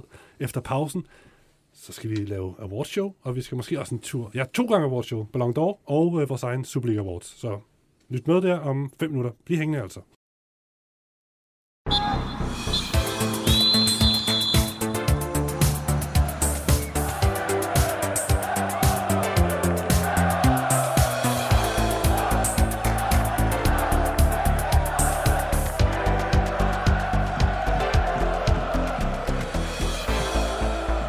Velkommen tilbage efter en kort pause til Fodbold FM. Vi øh, har netop blæst anden halvleg i gang. Vi skal en tur ned til Paris og kigge lidt på Ballon d'Or, og så skal vi lave vores eget lille form for awardshow for Superliga efteråret. Men allerførst, så er det skulderklap og takning, det gælder. Og Kasper Fisker, du er sidst ankommet til studiet efter pausen. Så, Ja, det var en meget kort pause. Jeg nåede ja. lige at hente en kop kaffe. ja, men kan du diske op med noget til os? Ja, altså jeg vil starte med, med, med taklingen. Og det er, at, øh, at Messi er favorit til at vinde i aften. Øhm, og så er jeg allerede, øh, allerede øh, den, øh, startet den snak, men, men det synes jeg simpelthen ikke øh, hører nogen steder hjemme. Øh, som jeg siger til mine børn, når de opfører sig dårligt. Øh, altså jeg synes, når jeg ser ham spille, så bliver jeg sgu... Øh, det skal lige siges til debatten, at jeg er meget mere Ronaldo, end jeg er Messi. Men når jeg ser Messi spille i øjeblikket, så synes jeg, altså, så synes jeg ikke, han kan være det bekendt øh, over for, øh, for fodboldverdenen. På den måde, han går rundt og, og, øhm, og sådan virker utilfreds og og ugidelig nogle gange. Øh, nu så jeg så kampen mod City, hvor han faktisk viste lidt mere øh, sådan en, en gang imellem initiativ, men, men den der måde bare at gå rundt på, det, det, det kan jeg simpelthen ikke se på. Øhm, det, så det, det er sådan min takling, øh, og især hvis han vinder i aften, så, øh, så bliver jeg sgu meget ked af det. Øh, og øh, min, øh, min skulderklap, jamen det er til talenterne i, i, i dansk fodbold. Vi, vi roser rigtig meget af landsholdet, og, og, og det talent, der er kommet derop, og, og nu er blevet etableret, øh, hvad kan man sige, europæiske øh, stjerner, men, men også talentet nu i Superligaen, synes jeg også bare er fantastisk. Øh, altså Nordsjælland har gjort det i mange år. Vi, sn- vi snakker lige omkring det her, den her talentkrig, der har været. Jamen der synes jeg også bare, at, at der er kommet noget, noget frugt ud af det. Øh, og, Øh, og ja, det, det, det synes jeg bare, det blomstrer lige i øjeblikket, og det er, det er sgu fedt at se, synes jeg, og det lover endnu en gang godt for, for dansk fodbold fremadrettet. Godt, tak for det. Peter Forlund, hvad har du? Jeg har simpelthen, øh, jeg har simpelthen et øh, skulderklap til Jon Dahl Thomasson. Han er ved at blive øh, svensk mester med Malmø igen. Øh, Djurgården tabte i går, og han vandt, så nu ser det meget fornuftigt ud før den sidste kamp. Og øh, så kan man så sige, det burde, det burde Malmø måske blive med deres budget og sådan noget, men, men jeg synes også lige, man skal huske, at øh, de har kvalificeret sig til Champions League øh, den hårde vej. De har spillet øh, samtlige kvalrunder, de har slået øh, Glasgow Rangers øh, begge gange 2-1. Øh, så jeg, jeg, synes, øh, jeg synes, at hans øh, trænermeritter flyver lidt under radaren. Om det er fordi, at... Øh, at han ikke ville tale med pressen efter Portugal-kampen øh, øh, for mange år siden, øh, dengang med landsholdet, det ved jeg ikke, men, men jeg synes faktisk, det er, det er voldsomt godt gået. Det, er, det er en klub, som, øh, som har fyret trænere, der har vundet før, fordi de ikke var tilfredse med spillet, så det må de også være tilfredse med osv. Jeg synes egentlig, han, øh, han har leveret rigtig, rigtig godt, og især det der, den der Champions League-kval, øh, det er der altså ikke mange danske hold, der har gjort, kørt det den, den hårde vej hele vejen. Mm. Jeg så en kommentator i en af de store svenske aviser skrive, at hvis, hvis han klarede at få mesterskabet, så vil han være historisk eller ikonisk for, for, for Malmø efter den her sæson. Mm. Så okay. Og det, det ser det ud som om, Jamen, det var at, kun de danske journalister, Peter han var efter. Det var ikke de svenske. Nej, de svenske må, altså, roser ham garanteret. garanteret. De, de svenske journalister ja. har ikke oplevet ham fra dengang han var Nej, det, det, det, det, det, der var ingen, der ville tale med ham dengang, så de har ikke opdaget hans... Øh, og så øh, min takling den, øh, den går, øh, og, og det kan godt give mig en, en længere aften øh, på Twitter, det her, men nu kan sige det alligevel, altså den går til FC København efter AGF-kampen, den her dommerballade og deres øh, reaktion på det. Altså, det var ikke verdens bedste dommerindsats, det der, og det straffespark var helt vildt mærkeligt dømt. Øh, det synes jeg også, øh, og generelt en, en, en, en speciel attitude fra dommeren i hele kampen. Men at øh, stort set samtlige øh, i, i FC øh, Københavns øh, backroom staff er efter ham bagefter, og det, det, det synes jeg er mangel på klasse, og at man så efterfølgende kommer med en... Øh, en udtalelse, hvor man bestrider det, han har sagt og sådan noget. Det er ikke, altså, man er nødt til at vise dommerne mere respekt. Det er ikke verdens fedeste job, og nogen er bedre til det end andre. Men, men, men, men det er, de er en del af spillet, og man skal have mere respekt øh, end, end det der, synes jeg. Øh, uagtet, at man kan føle sig, øh, i øvrigt i det her tilfælde, efter min mening, med rette, øh, lidt uheldig øh, bortdømt, så, så, øh, så synes jeg, den, den der, det der niveau, det, det behøver vi ikke. Mm.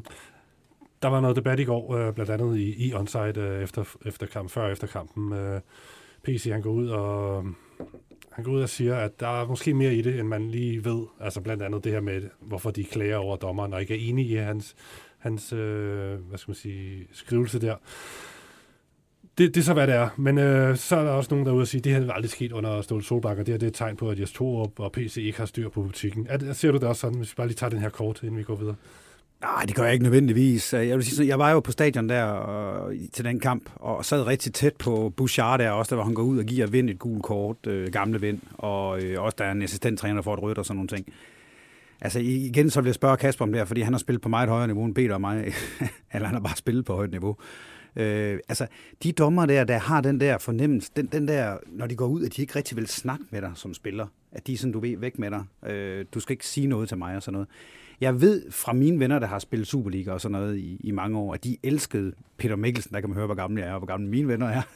Og de elskede Claus Bo Larsen, og de elskede Finn Lambæk og sådan nogen der. Altså, Kasper har i hvert fald haft Claus Bo.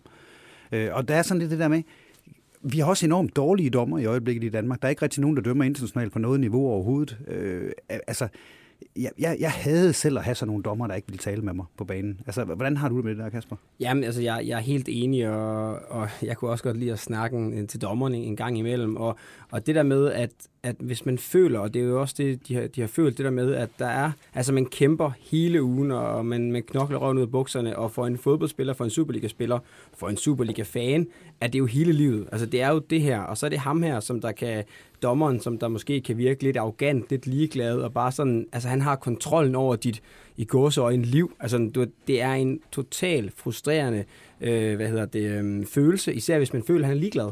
Altså hvis man sådan føler, hold, hold nu bare op, og, og du er sådan, han bare sådan, øh, altså er arrogant tilbage. Og så kan man, sådan en, hvis man sådan er ude i det normale samfund, så er det meget øh, sådan logisk, at hvis man øh, råber, tag du sammen din idiot, jamen så, øh, så, så får man ikke et smil tilbage og siger, ej hold nu op, kom nu bare videre. Men, men det kræver det altså bare for en dommer. Altså, og, og det, det, det, det kræver det bare. Så skal man selvfølgelig sige fra en gang imellem, og der er nogle Superliga-dommere, der godt kan det nu. Øh, så det er ikke alle, der er så, så nærtagende, men, men det kræver en eller anden speciel psyke, og, øh, og det er noget, som der ikke er ude i, øh, nede, nede på gaden, når vi går ud herfra. Øh, fordi der, der er der en normal opførsel, men, men fodboldspiller og fodbolddommer, jamen der er der en speciel dynamik, en speciel respekt over for hinanden, øh, som der øh, en eller anden underlig måde er i fodboldspillerens favør, forstået på den måde, at de må kunne sige lidt mere, og dommeren kan lige tåle lidt mere men til gengæld så er det dommeren, der bestemmer. Øh, så, altså, så der er lige nogle dommer der, som jeg synes, altså de vil blive meget bedre dommer, og man vil ikke lægge mærke til deres fejl på samme måde, og de vil udvikle sig meget bedre, især hvis de skal ud og dømme øh, internationalt. Mm. Men altså det, du, du sagde noget før, det der med, at øh, PC siger, at der, der er mere til historien. Og det, det er jo super øh, interessant, og det kan være, det er rigtigt, det kan være, det ikke er rigtigt, men det ved vi andre jo ikke. Det signal, FC København sender som klub og organisation, det er på basis af den viden, vi andre har. Og hvis der er mere til historien, så fortæl os, så fortæl os det, så vi kan forstå det. Udefra ligner det, ligner det noget, noget øh, øh, synes jeg, piveri, som er, som er uværdigt, og, og, og jeg er fuldstændig enig i det der, Kasper siger med, med, med spillere og dommer, men det her, det er jo ikke spilleren, det er lederen bagefter. Øh, og det, det synes jeg, som jeg forstod det, øh, er der en holdlæge øh, inkluderet i det også. Altså, det, det, er, det er mangel på klasse, og, og hvis dommeren har gjort et eller andet for at få dem op i, i, i det røde felt øh, på den måde, øh, så fortæl os det, så vi kan forstå det. Ellers så ligner det en organisation ude af balance, som, øh, som opfører sig dårligt i mine øjne. Mm. Jamen altså, der vil, jeg give, øh, der vil jeg give Peter ret. Altså det der med, altså, du kan ikke bare kommunikere ud, at der er, er, er noget mere, som vi ikke forstår, så, så må man jo kommunikere det ud. Altså, altså der, der er jo beskyldninger for, altså, altså sådan, undertonerne er jo en eller anden form for beskyldning. Så kan man, så kan man først begynde at gætte, Altså, så bliver det først et, et mistroisk øh, system omkring, okay, er der, øh, nu siger jeg bestikkelse, det er der jo nok ikke, men, men altså, lige pludselig så kan tankerne få frit spil, når man på den måde kommer med en eller anden øh, illusion om, at der er noget, noget, helt, noget helt galt. Og, og det, det var ikke det, jeg mente med det. Det var mere sådan spillerens frustrationer inde på banen, og hvordan jeg øh, godt kunne tænke mig, at dommeren blev endnu bedre til at, at, at agere i det. Okay, godt. Men øh, det sidste ord er måske ikke sagt i den sag. Men Vores sidste ord i hvert fald, ja, Jeg har fået følger i hvert fald for Carter Sikker, blandt andet, der har fået to spilledags ja. karantæne. Det var heller ikke smart, når han kommer tilbage efter en lang skade. Nej, men de ryger, mens han er i karantæne jo. Han kommer ikke til at få karantæne bagefter. De er væk nu her. Ja, det, er det, er jo det, det er jo det komiske ved det. At de går givet om 10 dages karantæne. Han, så, så, så, det er sådan lidt en gratis omgang. Den havde jeg ikke lige fanget. Okay, Nej, det er nå, fair nok. Ja. Alright, så lad os endelig gå videre. Han er ikke med i de næste to kampe. Ja, okay. Hvor langt nåede vi? Vi nåede til dig, Carsten Krog, ikke? Jo. Øh, jamen, jeg, jeg, kommer altid, jeg prøver altid at finde et andet fra Italien, fordi det er jo den bedste liga i verden. Øh, og der vil jeg give... Øh, det er det jo ikke, det er den engelske, det ved jeg godt, men jeg elsker Serie A.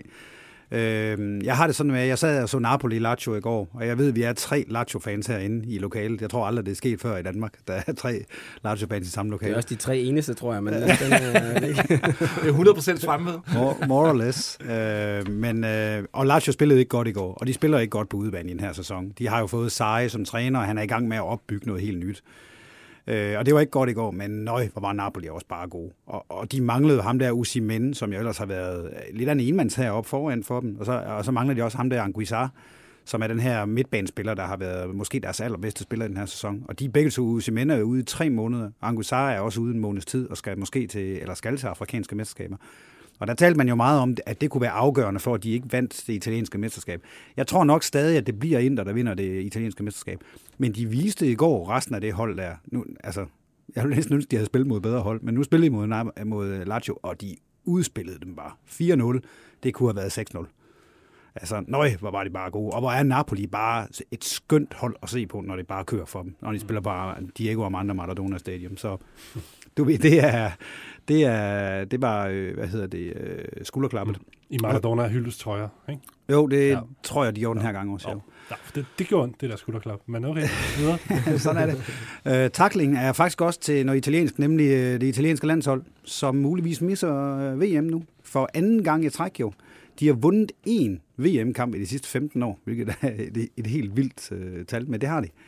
Og øh, nu har de jo fået Nord- Nordmakedonien i den første kamp af de der playoff-kampe. Den har de på hjemmebane, og må ikke de klarer dem.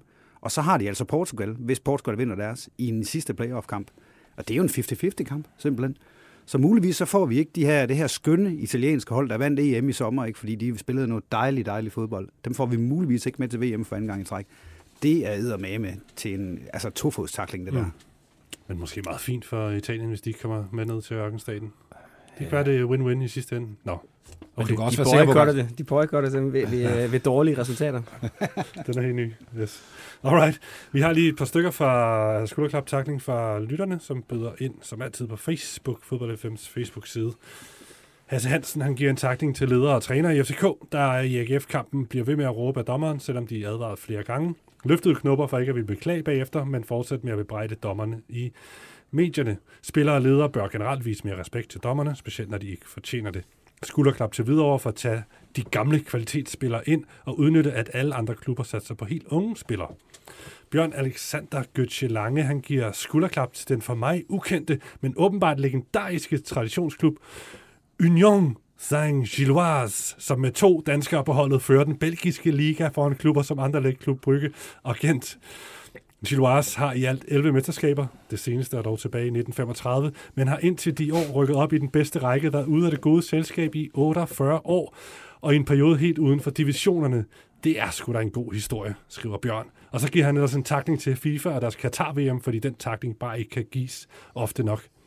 Bare lige kort med de her Gilloise der. Fisker. Er du klar over det her? Jonas Bager, han må være en af dine gamle holdkammerater, er han ikke det? Jo, det er han. Han spiller øh, nede i den klub, og ja. det gør Kasper Nielsen også. Ja. Of OB fame, ikke? Sådan en øh, mellemvej i Superligaen, som aldrig rigtig slog igennem, men som så tog til Belgien. Nu fører din belgiske liga. Det er da fed historie, var. Det er en mega en fed historie, og, og jeg kendte ikke historien. Øh, altså, jeg, jeg kendte godt øh, klubben, øh, men jeg kendte den ikke for to år siden. Øh, så, så fed historie, og, og det der med, at de har været så langt nede, og sådan noget, det var jeg egentlig slet ikke klar over. Men den er jo ejet, udlandsk ejet af en engelsk klub, er det hvor han er... Det kan jeg ikke huske, men den er, den er engelsk ejet øh, af, en, af en anden Premier League-klub, eller der også Mm. er Premier League, så, Okay. så fed historie. De har i hvert fald fået rettet op på skuden der. Spændende at følge, om de kan holde hele vejen hjem, eller om Jes Torup, han tager mesterskabet rand. Royal Antwerpen.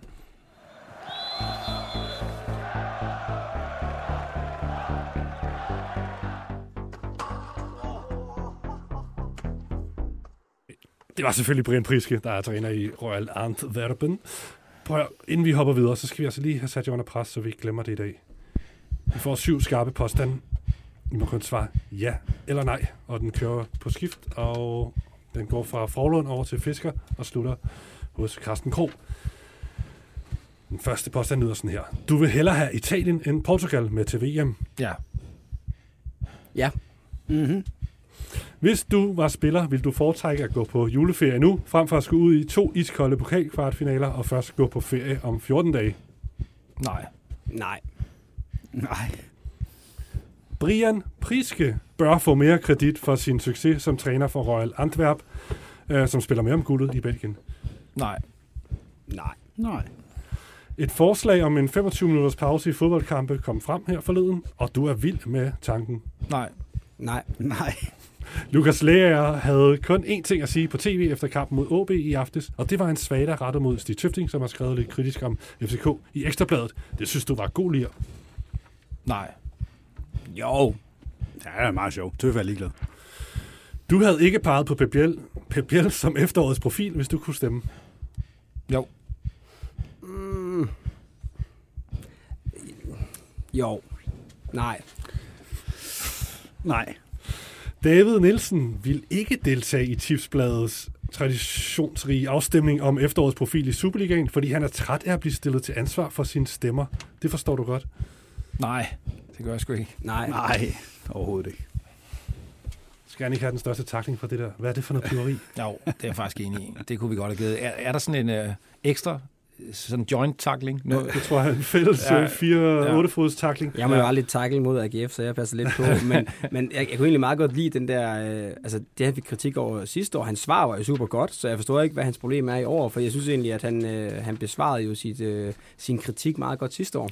Men er det, synes er, er det ikke bare en del af det ansvar, man har, når man er cheftræner? Altså, er vi, er vi over sådan noget Morten Olsen piv med, at han ikke vil snakke med journalister, fordi de bare kritiserer ham og sådan nogle ting? Altså, det, det synes jeg, vi er jo kommet væk fra med, med de danske trænere. Og det er da også, altså, det er også været en kæmpe fordel at have julemand som landstræner også, der, der gerne vil snakke fodboldsituationer og sådan noget. Det ville Morten Olsen jo heller ikke. Og så synes jeg måske også, det der altså, stillet til ansvar. Altså, der er nogen, der spørger, hvorfor har du valgt, som du har gjort? Altså, mm. herregud. Altså, det tænker jeg... Det er jo bare det er jo, det er jo sådan en, en lille hyggekåring. Det synes jeg, det, det, virker, det virker sådan lidt for, for aggressivt, synes jeg, at vælge det fra, bare fordi folk siger, hvorfor har du valgt X og ikke Y. Det er da en del af, af fodboldsnakken, og jo mere fodboldsnak, meget apropos det, vi sidder og laver her, jo bedre. Så, så jeg, det, det, jeg forstår det ikke. Nej, det signalerer ikke overskud, vel? Nej, det, det, det gør det ikke. Det gør det ikke.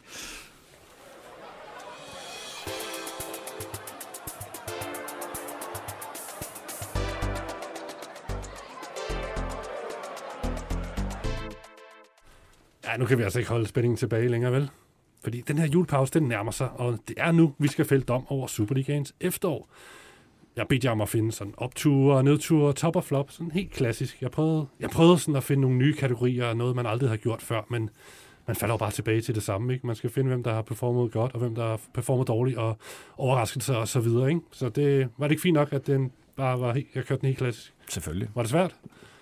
Nej, vi, jeg kom lidt på arbejde, og skulle lige sådan, det er jo med de her, altså, man skal lige sådan tænke sig om, og, og, og, og ikke kun bedømme ud for de sidste seks kampe, mm. fordi at jeg startede med at skrive Brøndby over det hele, og, men, men man skal jo lige, øh, man skal lige koncentrere sig lidt. Ja, det er rigtigt. Men det er jo helt tilbage i juli, hvor efterårssæsonen startede, og nu er der jo spillet 17 kampe for, for holdene, undtagen Midtjylland og Vejle selvfølgelig. Men ligegyldigt.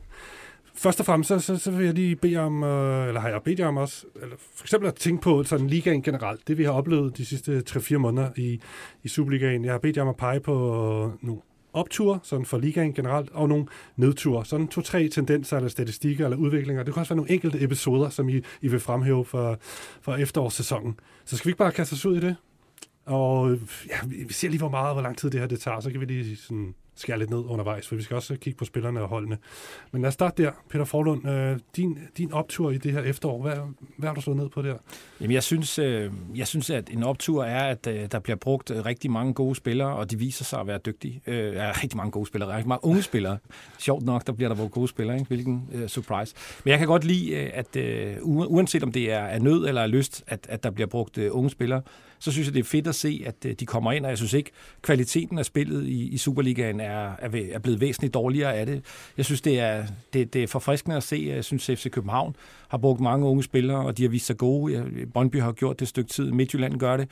Øh, Nordsjælland har så haft lidt problemer historisk, men jeg synes, de skal også have lov til at have en øh, off-halv season, men Silkeborg kommet op med, med et ungt hold, øh, i hvert fald bredt set ungt hold, som, øh, som performer. Jeg synes, øh, jeg synes det, er, det, det er rigtig, rigtig dejligt. Det er ikke så mange år tilbage, at, øh, eller vi skal ikke så mange år tilbage, før at, øh, at der købte man hellere en, en svensker på en, en 7-28 år, end man brugte en af sine egne unge. Og det ser ud som om, at den tendens øh, er væk, og det tror jeg, uden øh, nogen disrespekt til, til vores svenske venner, men det tror jeg er rigtig godt for dansk fodbold. Mm. Okay. Fisker, hvad har du slået ned på som det primære? Jamen, øh, de, øh, de tre store, de er i toppen, de endte i toppen, og det, det kan jeg godt lide, når jeg, når jeg sidder og ser det. Og så synes jeg, at det er den rigtige Superliga.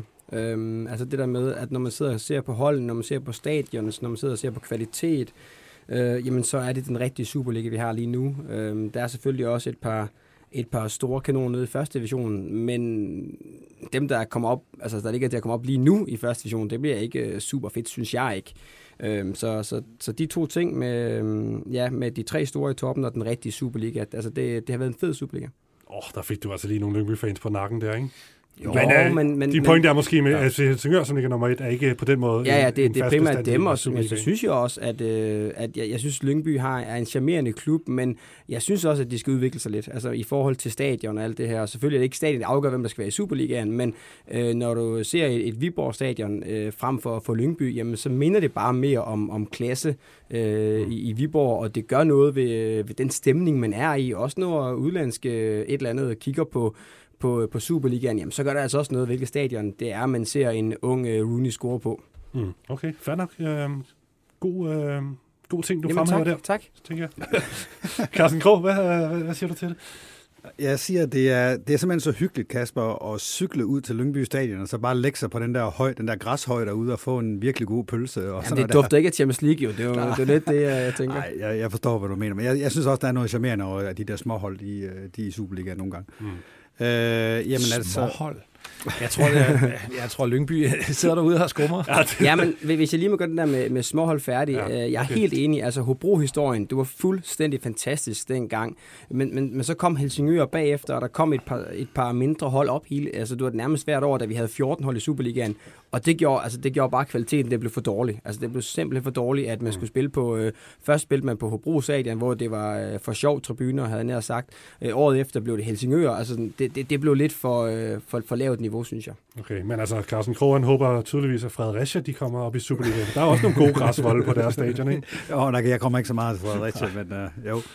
Øh, jamen, jeg synes faktisk, at øh, det bedste ved Superligaen her efterår er, at øh, tilskuerne, øh, vi har jo hørt tilskuertal, der er flere tifoer rundt omkring, der sker rigtig meget i, øh, de går meget nar af det her i København, men der sker faktisk meget i Herning på, på den der tilskuerfront, og de er begyndt at, at komme med mere end de der 137 øh, tilskuere, der kom til Brøndby for en tre år siden, som de stadig hører for derovre. Og, og, og nu har jeg været meget på, jeg har været på Brøndby Stadion et par gange eller tre her i, øh, i efteråret. Jeg har også været i parken selvfølgelig to-tre gange. Og altså, der, da, da Midtjylland vinder i parken, det der, det, der er publikum fantastiske. Det, der, der gav FCK dem ikke ret meget øh, at juble over, men alligevel var de, var de helt op at køre. Det var virkelig stort. Jeg havde argentinske og brasilianske venner, der var med ind og se den kamp der, fordi øh, så skulle vi jo vise dem topkampen. Ikke? De blev ret skuffet over fodbolden, men de var bestemt ikke skuffet over det, der sådan skete på tribunen og sådan noget. Og de er jo vant til passionerede og, og mange tilhængere og sådan noget. Så det var... Øh, så jeg vil godt give sådan en, et stort skulderklap. Det vil jeg godt, det, ikke, det vi gør nu. Men jeg synes, øh, jeg, jeg synes tilskueren det har været det helt store. Mm. Det er I vel enige i? Ja, og for dig, som for eksempel Peter Forlund, er med, som er sponsorerer mange Superliga-klubber, det er vel noget, der højner produktet, ikke? Har det været på grund af corona, Peter? Jamen, det tror jeg. Altså, det, det, det, det tror jeg, det har. Altså, det virker som om, der er en utrolig sult øh, efter at komme på stadion igen. Og så tror jeg egentlig også, at øh, altså, så bliver det jo det der med, at når man, når man kommer ud, og det, det er en fed oplevelse, så kommer man igen. Så jeg, jeg, jeg tror, altså hvis der skulle komme noget som helst godt ud af corona, så, så er det, at, øh, at når man kommer tilbage til stadion, så er, man, er der nogen, der har fået genopfrisket, hvor fed en oplevelse det faktisk er at se fodbold øh, øh, live. Det ved jeg godt, man også gør på tv, men I ved, hvad jeg mener. Altså mm. se det ude i, i den friske luft. Det er, en, det er en fornøjelse at se, og jeg tror ikke, uden at jeg kender alle tal, men, men dem jeg i hvert fald kender, der, der har alle klubber jo solgt flere sæsonkort end nogensinde før, og, og, og alle de her ting. Så det er jo, det er jo altså det, folk committer sig virkelig. Det, det er kun godt for produktet. Mm. Puh, nu bliver det dyrere, hvad Peter? Ja, ja, nu bliver det, det bliver det dyrere. Du kan godt høre, jeg har ikke nogen, øh, vi sidder ikke nogen i IA, eller skal forhandle nye kontrakter lige nu, kan du godt høre. Så kan man godt være positiv. Okay. Og men også tid bliver det helt anderledes.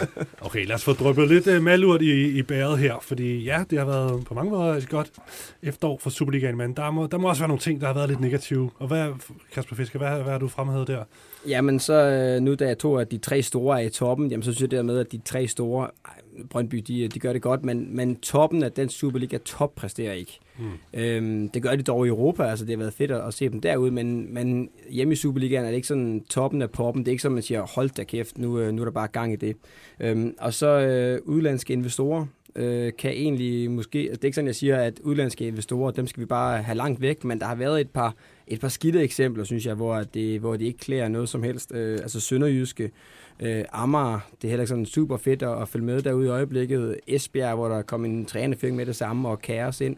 Øh, de der udlandske investorer, som der gerne vil ind i Superligaen, jeg tror, de skal tage det øh, lidt mere seriøst, og ikke bare tro, altså jeg, jeg tror, det er ret billigt at komme ind i en, i en Superliga-klub, og de tænker sådan, om det, vi, vi smider bare lidt ekstra penge ind, og så, så skal vi nok klare den, men, men der skal noget arbejde, og noget knofedt, og, og øhm, ja, altså noget, nogle, nogle gode folk ind, før man kan drive en, en Superliga-klub, mm. så, så det har ikke været en fed tendens at se, at der har været så mange, hvad kan man sige, fejlkøb øh, og, øhm, og dårlige historier.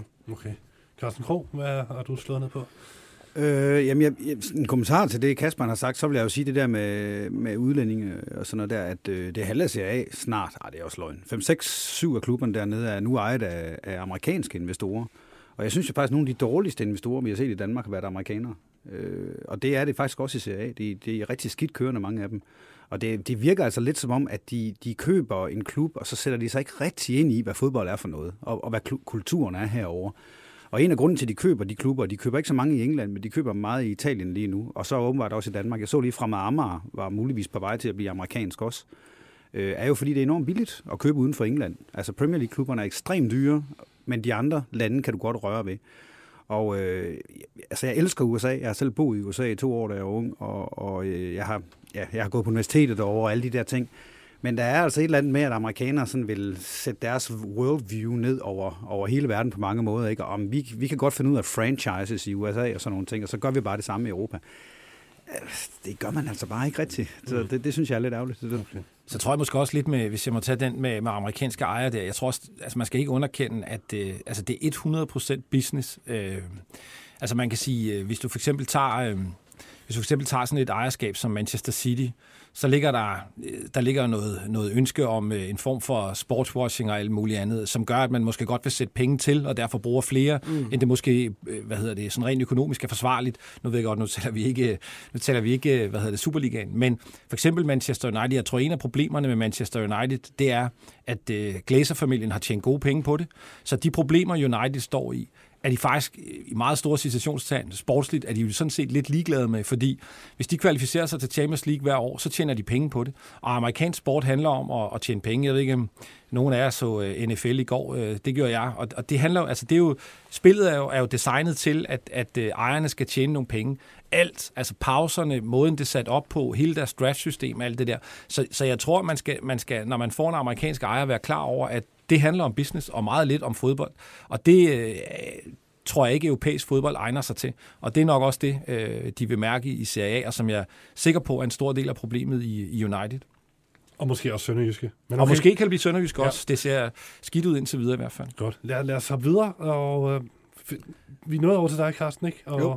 din negative tendens for jamen, efteråret? Jamen, det er nok mest, og det kan vi gøre meget kort, for vi har talt om det, og det mm. er, jeg synes ikke, dommerne er ret gode i, okay. i Superligaen. Og, og jeg synes, hver eneste gang, vi ser de danske hold i, i Europa League og i Conference League, så synes jeg, de dommer, der er i de kampe, der er bare ikke rigtig noget at diskutere. Jeg synes, de er så dygtige i forhold til, og det kan vi jo også se med de danske dommer, at de er ikke ude i Europa. Altså, de får jo ikke engang Conference League-kampe. Jeg tror, vi har fået en enkelt eller sådan noget nu. Og, øh, og så synes jeg måske, man burde sætte sig ned med nogle folk, der ved meget mere om det her, end jeg gør, dommersystemet, og så kigge på, hvorfor er det, det ikke er bedre? Altså, hvorfor, bliver, hvorfor uddanner vi ikke længere dygtige dommer? Og det er jo ikke bare fordi i Danmark, om vi er også en lille put i forhold til de andre lande. Jamen, i gamle dage havde vi dygtige dommer, mm. som var ude og dømte Champions League-kampe. Og det har de stadig i Sverige og Norge og Belgien og lande, som jeg synes, vi bør sammenligne os med. Øh, det har vi slet ikke længere. Altså, jeg tror, vores bedste, vores højst rated dommer, Jakob Kiel lige nu, og jeg synes også, han nok er den bedste i Danmark, men han er jo ikke sådan specielt god. Og, og er der noget på veje og sådan noget? Og hvorfor, hvorfor er det, det ikke er bedre? For jeg synes ikke, det er bedre, det må jeg sige. Okay. Interessant uh, debat i hvert fald. Den kan vi måske ja. åbne op en anden dag, men det, det er en god pointe i hvert fald. Det var faktisk også min mm. uh, negativ, den der med dommerne og var. Jeg synes, uh, altså det, det har været elendigt i, uh, her i efteråret, hvad der har været af fejl. Altså det, det er, og VAR har ikke gjort det bedre, fordi nu, nu sidder der sådan en dommer i, i, i VAR-systemet og laver fejl og sådan noget. Jeg synes, det, der ærger mig rigtig meget, ved, ved, for jeg er enig i alt det, du siger, skal lade være med at gentage det, Carsten, men, men det, jeg synes, der er ærgerligt, det er, at de meldinger, de kommer med bagefter, det er jo typisk, synes jeg, øh, altså på et niveau, der gør, at man ikke har sådan en fornemmelse af, at de sådan rigtig for alvor evaluerer, og sådan for alvor tænker, okay, nu må vi simpelthen blive bedre.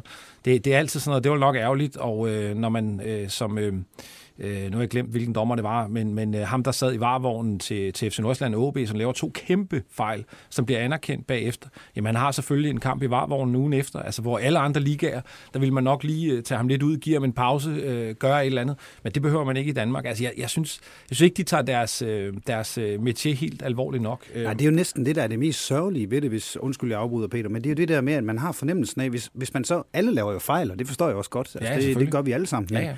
Men hvis man så gik ud og sagde efter den kamp, jamen der var lige et par, et par store fejl der, og det, og det er også lidt, det, var, du ved, det, det må jeg kigge på til næste gang, og det, og det laver vi lidt med. Altså sådan noget med, at man har noget refleksion og ser en lille smule indad, ikke? Altså det er jo, det er jo et faktum, at de danske dommer ikke er særlig gode. Ja. Det, det er ikke en subjektiv vurdering. Nej. Altså, det er en objektiv vurdering, fordi UEFA kan ikke bruge dem til noget som helst. Mm. Altså er de ikke ret gode. Mm.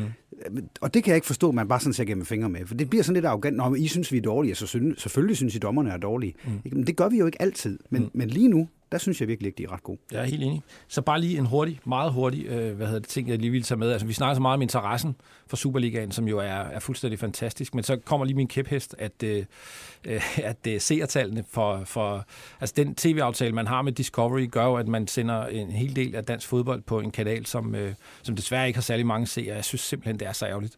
Vi har en historisk interesse og historisk medvind, og så, øh, så vælger vi at, øh, at sende en hel del af kampene steder, hvor ingen mennesker ser dem. Øh, det er lige på kanten. Jeg ved, du siger fodbold og kun fodbold. Jeg ved ikke, om det tæller seertallene. Men, øh, men jeg vil lige tage den med. Det er, det er en rigtig, rigtig ærgerlig ting for, for produktet Superligaen. Og bare helt kort. Hvor, længe, hvor lang tid skal vi have den tv-aftale? Herregud, det er kun tre år endnu. Jamen altså, så, så venter vi i tre år, ja, ja, og så... Den er, den er, jeg, okay. håber, jeg håber, der er nogen, der sætter sig sammen og, og får lavet en løsning på det der, fordi jeg tænker, hverken kanalen eller, eller ligaen kan leve, øh, mm. kan leve af det her i længden. Mm. Okay, godt. Jeg kan ikke huske, om vi fik din uh, negative tendens. Ja, ja det, gjorde vi. det gjorde det gjorde vi. Ja. Jamen, så lad os da endelig bare hoppe videre, fordi der, der, der er mere, vi skal nå. Lad os uh, hoppe ned og kigge på, på, på holdene. Der har jeg bedt jer om at udpege det hold, I har fundet mest underholdende, det hold, der har kedet jer mest, det hold, der har overrasket jer mest, og det hold, der har skuffet jer mest. Det kan du måske starte med. Jeg har bedt jer at lave en top 3, men det når vi nok ikke, tror jeg. Jeg tænker, I måske bare Lad os se. Giv, giv mig din top 3. Det er den, man bliver populær på, den her, Kasper. Okay. Ja, ja, altså, Giv mig det- din top 3, Fisk. Dem, der har underholdt mig mest, det, altså, der er Silkeborg i toppen. Øh, sådan, altså, uden tvivl. Altså, jeg nyder at se dem spille. Jeg, jeg nyder at se, øh, sådan, følge med projektet, historien bagved det. Øh, de her unge spillere, der kommer op, øh, tro mod deres... Altså, det, er- det er jo lidt en, en Nordsjælland, som de også nogle gange øh, gør, hvor man sådan virkelig tænker, hold kæft, hvor er det bare fedt, at, at, at det lykkedes for dem. Så, øh, så det er egentlig øh, primært dem, jeg har, jeg har sat på der. Okay. Hvem, har, hvem øh, gider du ikke tune ind på og, og se øh, Ja, men- søndag? Altså sådan, du ved, Sønderjyske, har, altså, du ved, de, de, øh, de, de, de skuffer mig godt nok bare. Mm. Øhm, og de ligger også i bunden, men jeg, jeg synes ikke, at de... Jeg kan ikke finde ud af, hvad de gerne vil.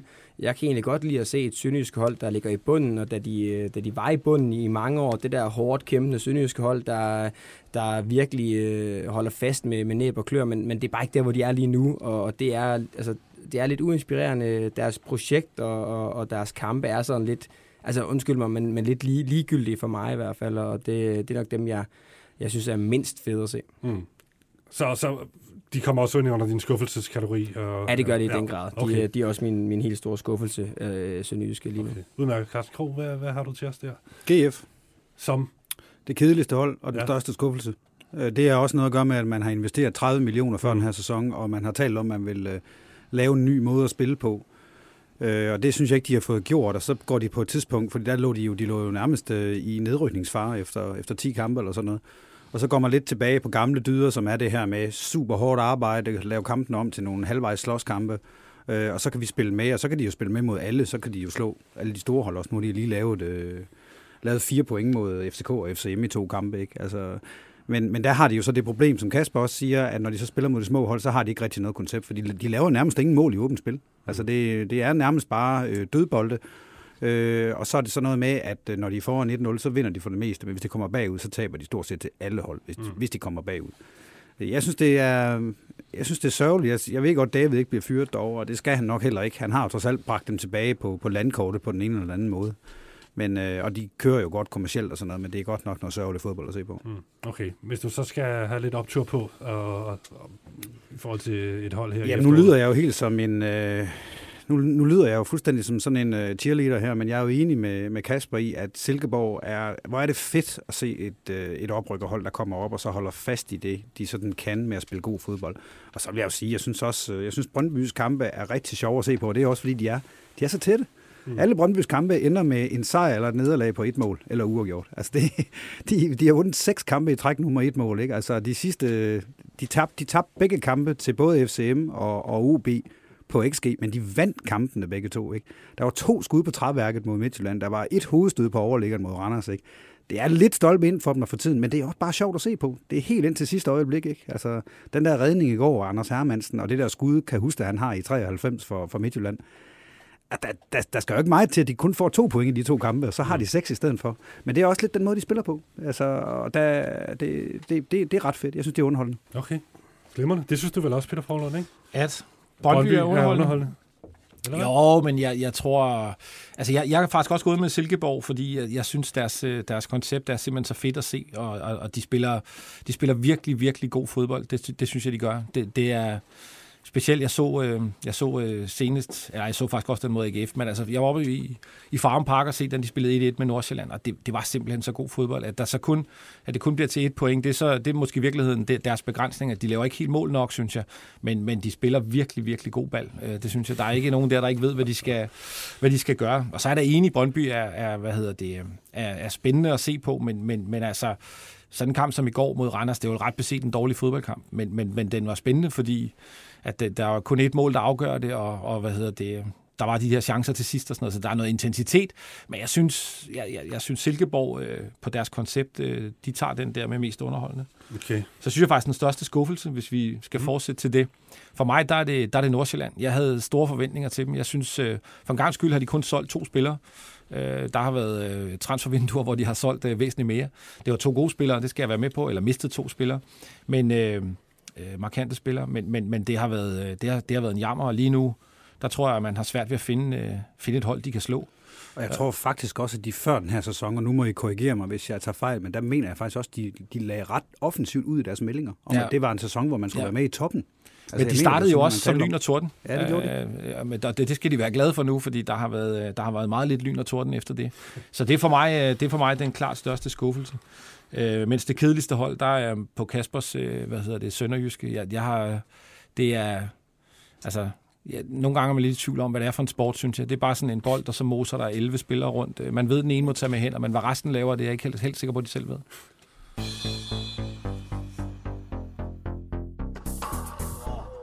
Jeg var nødt til at afbryde dig der, inden det blev, Ja, ja, inden det blev grimt, ikke? Det, blev grimt. Det, det var pænt af dig. Det var, det var rigtig, rigtig godt. Du sparede mig to timer på Twitter i aften. Okay, ja, der er mange sønderjyske fans der, ikke? Eller, ah, det er der måske. Eller faktisk ikke. Det er altid Brøndby, og FCK, og Midtjyllands fans, man skal slås mod. Alright, lad os øh, glemme øh, Twitter-fansene og hoppe over til fodboldspillerne i Superligaen. God overgang der, ikke? Jo, Hvad siger du, Kasper? Vi skal, vi skal have udpeget, eller vi skal, I skal nævne for mig og lytterne, hvem I synes har været efterårets profil. Jeg har også lavet en kategori, der hedder MVP. Så det, det er måske jeg har to. ikke den samme, så Nej, øh, vi så- kan så det- begynde hos mig. Okay, skal vi Også gøre fordi så det? lyder jeg også, altså hvis nu de andre vælger det samme som mig, Mm. så lyder jeg også som, at det er mig, der har, er virkelig, virkelig øh, foran her.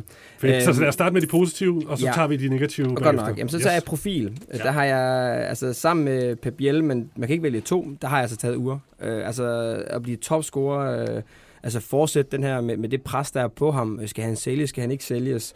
Altså det synes jeg er, er, er, er en vild præstation. Og øhm, han har også været skadet undervejs, har misset nogle kampe, har misset nogle Europakampe, øh, havde, har lavet gode præstationer i Europa også, kommet på landsholdet. Øhm, godt nok et afbøj, øh, hvad hedder det, meget, meget øh, afbudsramt landshold, men, men det, øh, han er øh, efterårsprofil for, for mig. Mm. Øhm, og så har jeg taget øh, MVP. Jamen, der har jeg taget lidt, øh, jeg kigger meget Silkeborg vejen, men, øh, men, men Sebastian og så øh, Wallis, øh, de to i kombination, men, is- men især Sebastian, synes jeg jo bare, altså øh, virkelig, virkelig øh, den spiller, som der gør forskellen for dem, fordi at øh, de kunne godt blive lidt et hold, som der bare spiller bolden rundt, der ikke rigtig sker noget, men der, der, der sker noget, der er nogle dynamikker, når, når han får bolden, der, der, der sker noget med ham, som jeg, jeg, jeg tror, han er rigtig, rigtig vigtig for deres spil, så det ikke bare bliver en omgang, undskyld mig, men, men en boldflytteri, men, men der kommer til at ske noget, noget action, øh, og der har han jo i den grad øh, altså, bragt noget, øh, sammen med Valle, som der også kan lidt det samme, men man må ikke, altså, det er jo klart, hvis man slår to sammen, så er de jo meget, meget vigtige for et hold, Mm. men, men det er primært Sebastian, som jeg sådan tænker. Sebastian Jørgensen. Ja, ja, Ja, Sebastian Jørgensen, ja. Okay, Øhm, så det er, det er ham. super. Er der nogen af jer, der har andre øh, navne som efterårets profil i Superligaen? Er der nogen, I kan tale for? Øh, Nej, altså jeg har skrevet fem så meget hurtigt. Michael Ure, øh, Henrik Dalsgaard, som jeg synes har været meget undervurderet for, Ja. for Midtjylland. Og så har jeg Pabil selvfølgelig, og så synes jeg Fossum og, og O'Day, de to synes jeg også, vi skal have med nu, så det ikke kun er top 3, det hele vi taler Mm. om. For jeg synes også, de har været helt fantastiske. Altså OB har jo overpræsteret i så høj grad, og det er blandt andet på grund af, at de har haft en, en mand, der sparker bolden i kassen. Peter Forlund? Jamen altså, jeg, i, på min øh, profilliste, der stod Isaksen, Ure, Biel, Wallis, Sebastian Jørgensen. Og øh, der kan man sige, dem har vi vel øh, dem har vi været rundt om. Jeg er Mm. meget enig i faktisk alt det, du sagde, Kasper, omkring øh, de to fra Silkeborg. Øh, hvis jeg skulle sætte, jeg har sat streg under, øh, i profil, der jeg sat streg under Sebastian Jørgensen, fordi jeg synes, øh, han er lidt yngre, og hvad hedder det, øh, men altså, det, det, øh, jeg går også Silkeborg-vejen på profilen. Mm. MVP, øh, Svirchenko. Øh, jeg synes, han er god. Øh, virkelig, virkelig god, når det gælder. Og senest i, i torsdags øh, i, i kampen mod Braga, der, øh, der var han, øh, synes jeg, øh, man of the match. Men jeg er i øvrigt også enig i, øh, når du nævner Dalsgaard. Han flyver lidt under radaren. Han er virkelig, virkelig god. Øh, det skal man ikke tage fejl af. Men, men for mig, der er Svirchenko øh, MVP. Og så ved jeg godt, der med profil, der kunne man, altså uger, som du nævnte, og sådan, altså der, jeg, jeg synes, der, der, der er nogle stykker, øh, man kan vælge mellem, men, men jeg er gået med profil, Sebastian Jørgensen, MVP, Svirchenko. Mm. Okay, spændende navne. Også en rimelig bred enighed i panelet her. Flot. Ja. Lad os, lad os lige kigge på, der er også nogle spillere, der har skuffet os, og som bare har leveret skidt. Hvem er, og det er jo, det er jo flop, ikke? Jo, Fisk, Jamen, hvem er jeg- dit flop? jeg har taget øh, Luther, Luther Singh, Singh øh, fra FCK, som der bliver hentet ind. Man vidste ikke rigtig, hvad der, hvad der kom, og, øhm, og det har, altså de gange, jeg har set det, har, har det skulle været skidt. Og nu er han så også blevet syg, og der kan være alle mulige grunde, men, men nu, nu bedømmer jeg ham ud fra, fra fodbold. Øh, og så øh, Greve fra, øh, fra Brøndby, øh, fordi jeg synes, at, at de henter, og som vi har været ude at sige flere gange, når han har fået kritik af de der dumme journalister, der er rundt omkring, at det der med, for helvede, hent nu en erstatning for, øh, for, hvad hedder det, for Jobbe Jesper Lindstrøm, og så har han hentet Superligans bedste tier efter Lindstrøm. Øh, og det var Tobias Greve i, i Randers. Jeg så mange kampe, og jeg tænkte bare, kæft, hvor er det vildt, at øh, OB lå ham gå. Og han har altså ikke præsteret ude, ude, i, ude i Brøndby. Øh, det kan nås endnu, men, men lige nu, der, jeg havde store forventninger til ham, og det, dem har han ikke indfriet, så, så det, det bliver nok ham. Okay. Mathias Greve, det er egentlig et interessant navn. Ham har jeg også lidt luret på, hvis jeg selv skulle lave en liste. Forlund, har han været så skidt og skuffende, at han ligefrem kan, kan blive efterårsflop hos dig? Nej, det, det, det, det kan han ikke. Altså, jeg har gået lidt øh, med... Øh, jeg har også nævnt Sing. Øh, så har jeg faktisk også tænkt lidt på, øh, på vores øh, brasilianske ven i Midtjylland, Maroni. Der. Jeg, jeg synes også, øh, når man kommer med sådan en prisskilt, og hvad har han spillet? 164 minutter. Ja, 164 minutter, og, og vi kan vel godt sådan, øh, konstatere, at ingen af dem har været sådan, øh, sådan super mindeværdige. Så... Øh, altså, så, så kan man jo man kan jo vurdere, altså de, de spiller Sing og, og Maroni, de, de er jo så primært valgt, fordi de ikke spiller og burde spille til den pris. Så kan man også kigge på nogle af dem, der har spillet. Og der må jeg sige, at øh, altså, for mig er det stadig lidt specielt, at FC København har brugt så mange penge på en målmand, som ikke virker til at være bedre eller sikre end det, de havde i forvejen. Det, det, det synes jeg, men om han kan gryge helt ind og være et flop, men jeg synes i hvert fald godt, man kan, man kan tage ham med i puljen af, af spillere, som med det prisskilt, han har øh, med sig, så ser det lidt, øh, lidt specielt ud. Så ved jeg godt, nu har jeg en helt ude øh, sådan i, Øh, i øh, det, det, det vilde overdrev, men, men jeg synes, en spiller som Issa Tolahi fra Vejle, han var rigtig, rigtig god sidste år, og var faktisk, øh, efter min mening, klart undervurderet, og en af dem, som var med til at sikre, at Vejle havde overlevelse. Og så tænker man jo, at i sådan en sæson her, med, med, med ny træner og det ene og det andet, der skal han være en af de bærende kræfter, og så har han simpelthen spillet ja, håbløst, efter min bedste overbevisning. Jeg synes, øh, sådan en spiller øh, kan også godt komme på listen.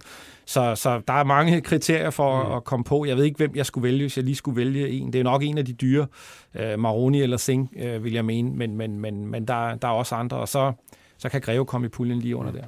Hvad kan du supplere med? Hvis jeg lige må oh, sige ja. noget, fordi grund, grund til, at jeg vælger Greve, det er jo, altså, selvfølgelig er der nogen med et højere prisskilt, øh, og nogen, der kommer udefra, men det der med, han var jo et sikkert kort. Altså, han havde spillet i Superligaen i, i mange år. Han havde gjort det fantastisk i to år i træk selvfølgelig er altid en, øh, det der med, når man skifter klub, men han, han kommer fra en klub fra Randers, som der er jo tæt på rent sportsligt niveau med, med, med Brøndby har været de sidste par år. Altså det overrasker mig, at han ikke har gået ind med det samme og har 100% fået en, en, en startplads, og det er ligesom derfor, at jeg ligesom sådan tænker, at jeg havde store forventninger til ham, for jeg synes, han gjorde det fantastisk for mm. Randers. Ja, jeg er helt enig. Altså mm. det, det er nemlig rigtigt, det var et sikkert kort. Det kan man jo sige, nogle af Sing og Maroni, det er jo... Man ved ikke, hvad man får altid, præcis. selvom et prisskiltet er højt, hvor her der vidste man skulle, hvad man fik, og, og, og ja, der, der, øh, jeg tror, han kommer, men, øh, men, men indtil videre har det ikke været øh, top-top. Mm. Carsten Grov, hvad kan du supplere med? De, jeg synes faktisk, vi har været igennem øh, de, de fleste ting der. Altså, jeg, jeg, vil godt kommentere den der med Mahoney og også med Singh. Det er jo, hvor, meget er det deres egen skyld, hvis de ikke spiller så meget. Altså, øh, Mahoney har spillet øh, 112 minutter i Superligaen, 54 minutter i, øh, i, i pokalen, over fire kampe i Superligaen. Og så kan du spørge om, altså det er rigtig skidt, at han ikke har spillet mere, når han har spillet, har det ikke været specielt godt. Ja, men hvornår får han lov at starte inden? Øh, det er jo set på Henriksen, det er jo ham, der bestemmer, hvem der starter inden. Og han får åbenbart ikke lov at starte inden, selvom øh, Brumado har været ude i lang tid, og de egentlig ikke har rigtig har nogen angriber. Og så kan man jo spørge sig selv om, han har været der fire måneder nu. Er, er det klubben, der, der måske gør et eller andet forkert her, ifølge, altså når man henter en mand til 35 millioner, der ikke spiller i fire, i fire måneder, hvor mange klubber i Danmark kan gøre det, uden at blive kritiseret for det? Mm der, kan, der er Midtjylland god til på en eller anden måde at sådan få den lukket lidt ned, den der snak. Men det er jo, jeg vil ikke sige, det er en fiasko, men altså, han, han skal da gerne gå ind og, og gøre noget, der, der forstærker det hold her på et eller andet mm. tidspunkt. Altså det jeg hører er, at han er en exceptionel dygtig spiller, som måske i virkeligheden er lidt længere fremme, end, end vi er i Superligaen. Men det har det lidt svært ved at, at få implementeret dog. Nå, han er simpelthen for god til Superligaen. Ja. Den, sådan en jeg, jeg, jeg, jeg vil bare sige, jeg synes, altså for mig i hvert fald, jeg ved ikke, hvordan I ser det, men altså for mig, der skal lige sådan et lag ind over, at det her, det handler jo ikke om, altså der, der er jo ikke sådan noget personligt i det. Når Greve ikke fungerer i, øh, i, i Brøndby, så er det jo ikke fordi, der er noget i vejen med ham, eller, eller det samme med, med Grabar. Altså det, det kan jo lige så godt være klubben, øh, der, har, der ikke formår at, at få det bedste ud af dem. Det, det, så for mig, der er det sådan mere altså konceptet om, at man køber en spiller til en eller anden pris, der skal ind og levere en rolle, og det kommer ikke til at fungere. Det bliver samlet set en skuffelse, men om skuffelsen skyldes øh, Bo Henriksen, øh, det kolde nord, eller hvad det nu er øh, i, i vores Midtjylland-vens øh, tilfælde, det, det, det er sådan for mig sagen uvedkommende. Jeg kigger på resultatet, men vejen derhen øh, er ikke personligt. Altså det, det er jo mere, mm. det er ikke sikkert, at han gør så meget forkert øh, i virkeligheden.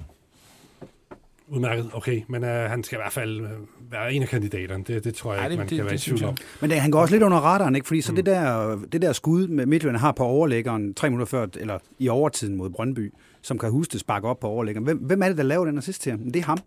Og det bliver ikke rigtig nævnt nogen steder, fordi han kommer ind, der står 18 mennesker inde i det felt der, ikke? Han får bolden, alle andre vil sparke på mål der, især hvis du sådan er en angriber, som han er. I stedet for, så gør han, så gør han chancen 40% større, fordi han lige spiller den over til Kahuste, der er helt blank, ikke? og som så sparker den på overlæggeren. Og det havde vi scoret til 2-2 der, jamen så har det været ham, der har gjort det. Mm. Men det er der ingen, der nævner. Det er bare sådan, om han har stadig ikke scoret. Ja, men du ved, han har heller ikke fået ret meget tid. God pointe. Okay. I hvert fald, så, øhm, så var det var jeres bud på efterårets flop og efterårets profil og så videre. Vi mangler lige efterårets træner. Der får jeg altså ikke lov til at argumentere. Jeg vil bare høre, hvem I har peget på. Da- Så da- Peter Forlund, den var ikke så svær, vel? Hvem er, hvem er Ken efterårets Nielsen. træner? Ja, ja, Ken Nielsen. Ken Nielsen. Udmærket. Jamen, øh, tillykke til ham. Vi Med, mangler også uh, rookien. ja, ved du hvad, vi når ikke det hele. Men det, altså, men det er også... Ej, du må øh, godt slynge ud. Men det er Sebastian Jørgensen også Ja, jo. Altså, så det, det er den unge profil. Nej, Ja. nej, det er der ikke da. Ja. Det, det er der Rafa Onyedika. Nej, det er Sebastian Jørgensen. Okay. Ja. Jamen det er det da. Han har spillet UEFA, eller hvad, hvad hedder det, Europacup fodbold og alt muligt, og gjort det på glimrende niveau. har Han er nærmest det vigtigste mand på Kan den jeg der ikke midtbane. gyde olie på vandene med at sige, at jeg har begge på min liste? Så, så bliver det sådan lidt uafgjort det hele. Helt sikkert. Vi skal lige nå en sidste ting her.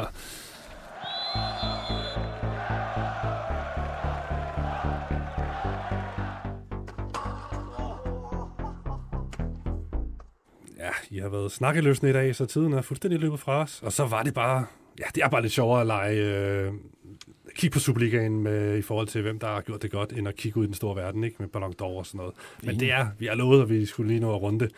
Du tog hul på det, var det ikke dig, Fisker, Jo, med lidt. din Jo, lidt. takling. Det er jo fordi, at Messi er jo faktisk bookmakernes favorit inden kåringen i aften i Paris, hvor øh, de her superstjerner skal ned ad den røde løber i deres, øh, ja, de her mere eller mindre forskellige smagfulde eller ej varianter af smokings og så videre, som de plejer at have på, ikke? Inden til det her gala-show. Det er fransk fodbold, der kårer verdens bedste fodboldspiller i 2021.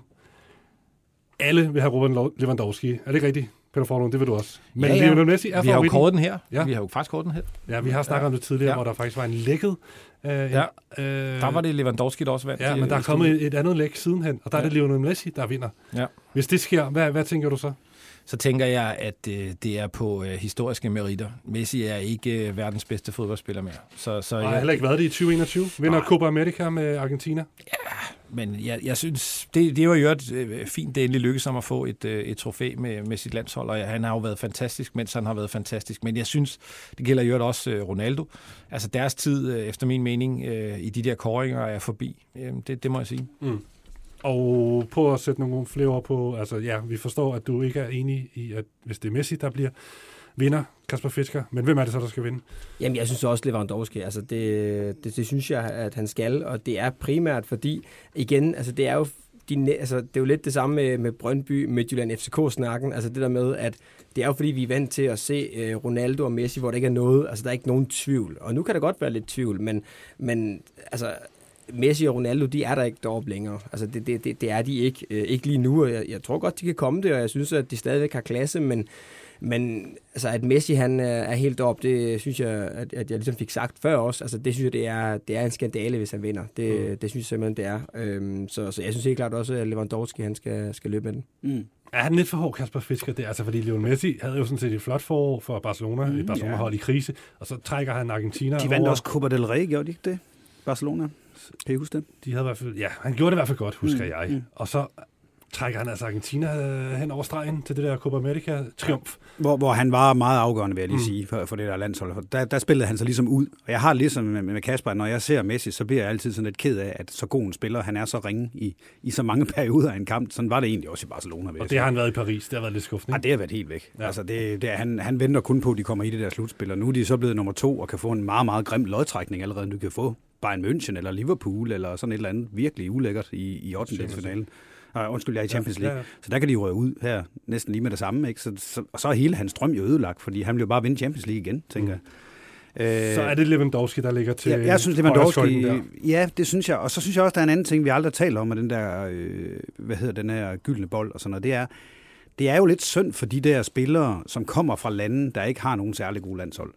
Fordi de har jo næsten ingen chance, fordi vi, vi bedømmer dem selvfølgelig på alt det, de kommer fra. Altså der, der har Ronaldo og, og Messi jo været øh, relativt heldige, for de kommer fra gode landshold. Altså, er, altså ingen af dem har jo præsteret på landsholdet. Jo, Ronaldo har vundet øh, EM, men Messi har jo altid fået omvendt kritik for, at han ikke har præsteret på landsholdet. Så jeg synes egentlig ikke, at, den, altså, at det argument holder i det her tilfælde, fordi at det, øh, Ronaldo vinder EM, og det er ligesom det år, han vinder der, okay, det er det. Men de andre fem gange og seks gange til, til Messi, der har det ikke været noget med landsholdet at gøre, fordi at det Messi har fået mest kritik for, det er vel, at han ikke har præsteret på landsholdet. Ja, det er også- så, det er også så der er rigtigt. også nogle forventninger, der ligesom ligger Ja. med på det på en eller anden måde, synes I, jeg. ja, jamen, det er jeg ikke uenig i. Det er mere det her der med, at de trods alt spiller i de store turneringer hver gang, og de spiller på et højt niveau, og, og, og et niveau, hvor man sådan ser dem. Ikke? Altså, hvis du ser på Stakkels Ryan Giggs i sin tid, og jeg er ikke meget for at sige Stakkels som Manchester United-spiller, men alligevel, han spillede for Wales, ikke? Altså, han var jo ikke i nærheden af at vinde noget rigtigt. Shevchenko, hvis vi går rigtig langt tilbage for Ukraine, der kan man jo heller ikke vinde noget, når man er på det landshold.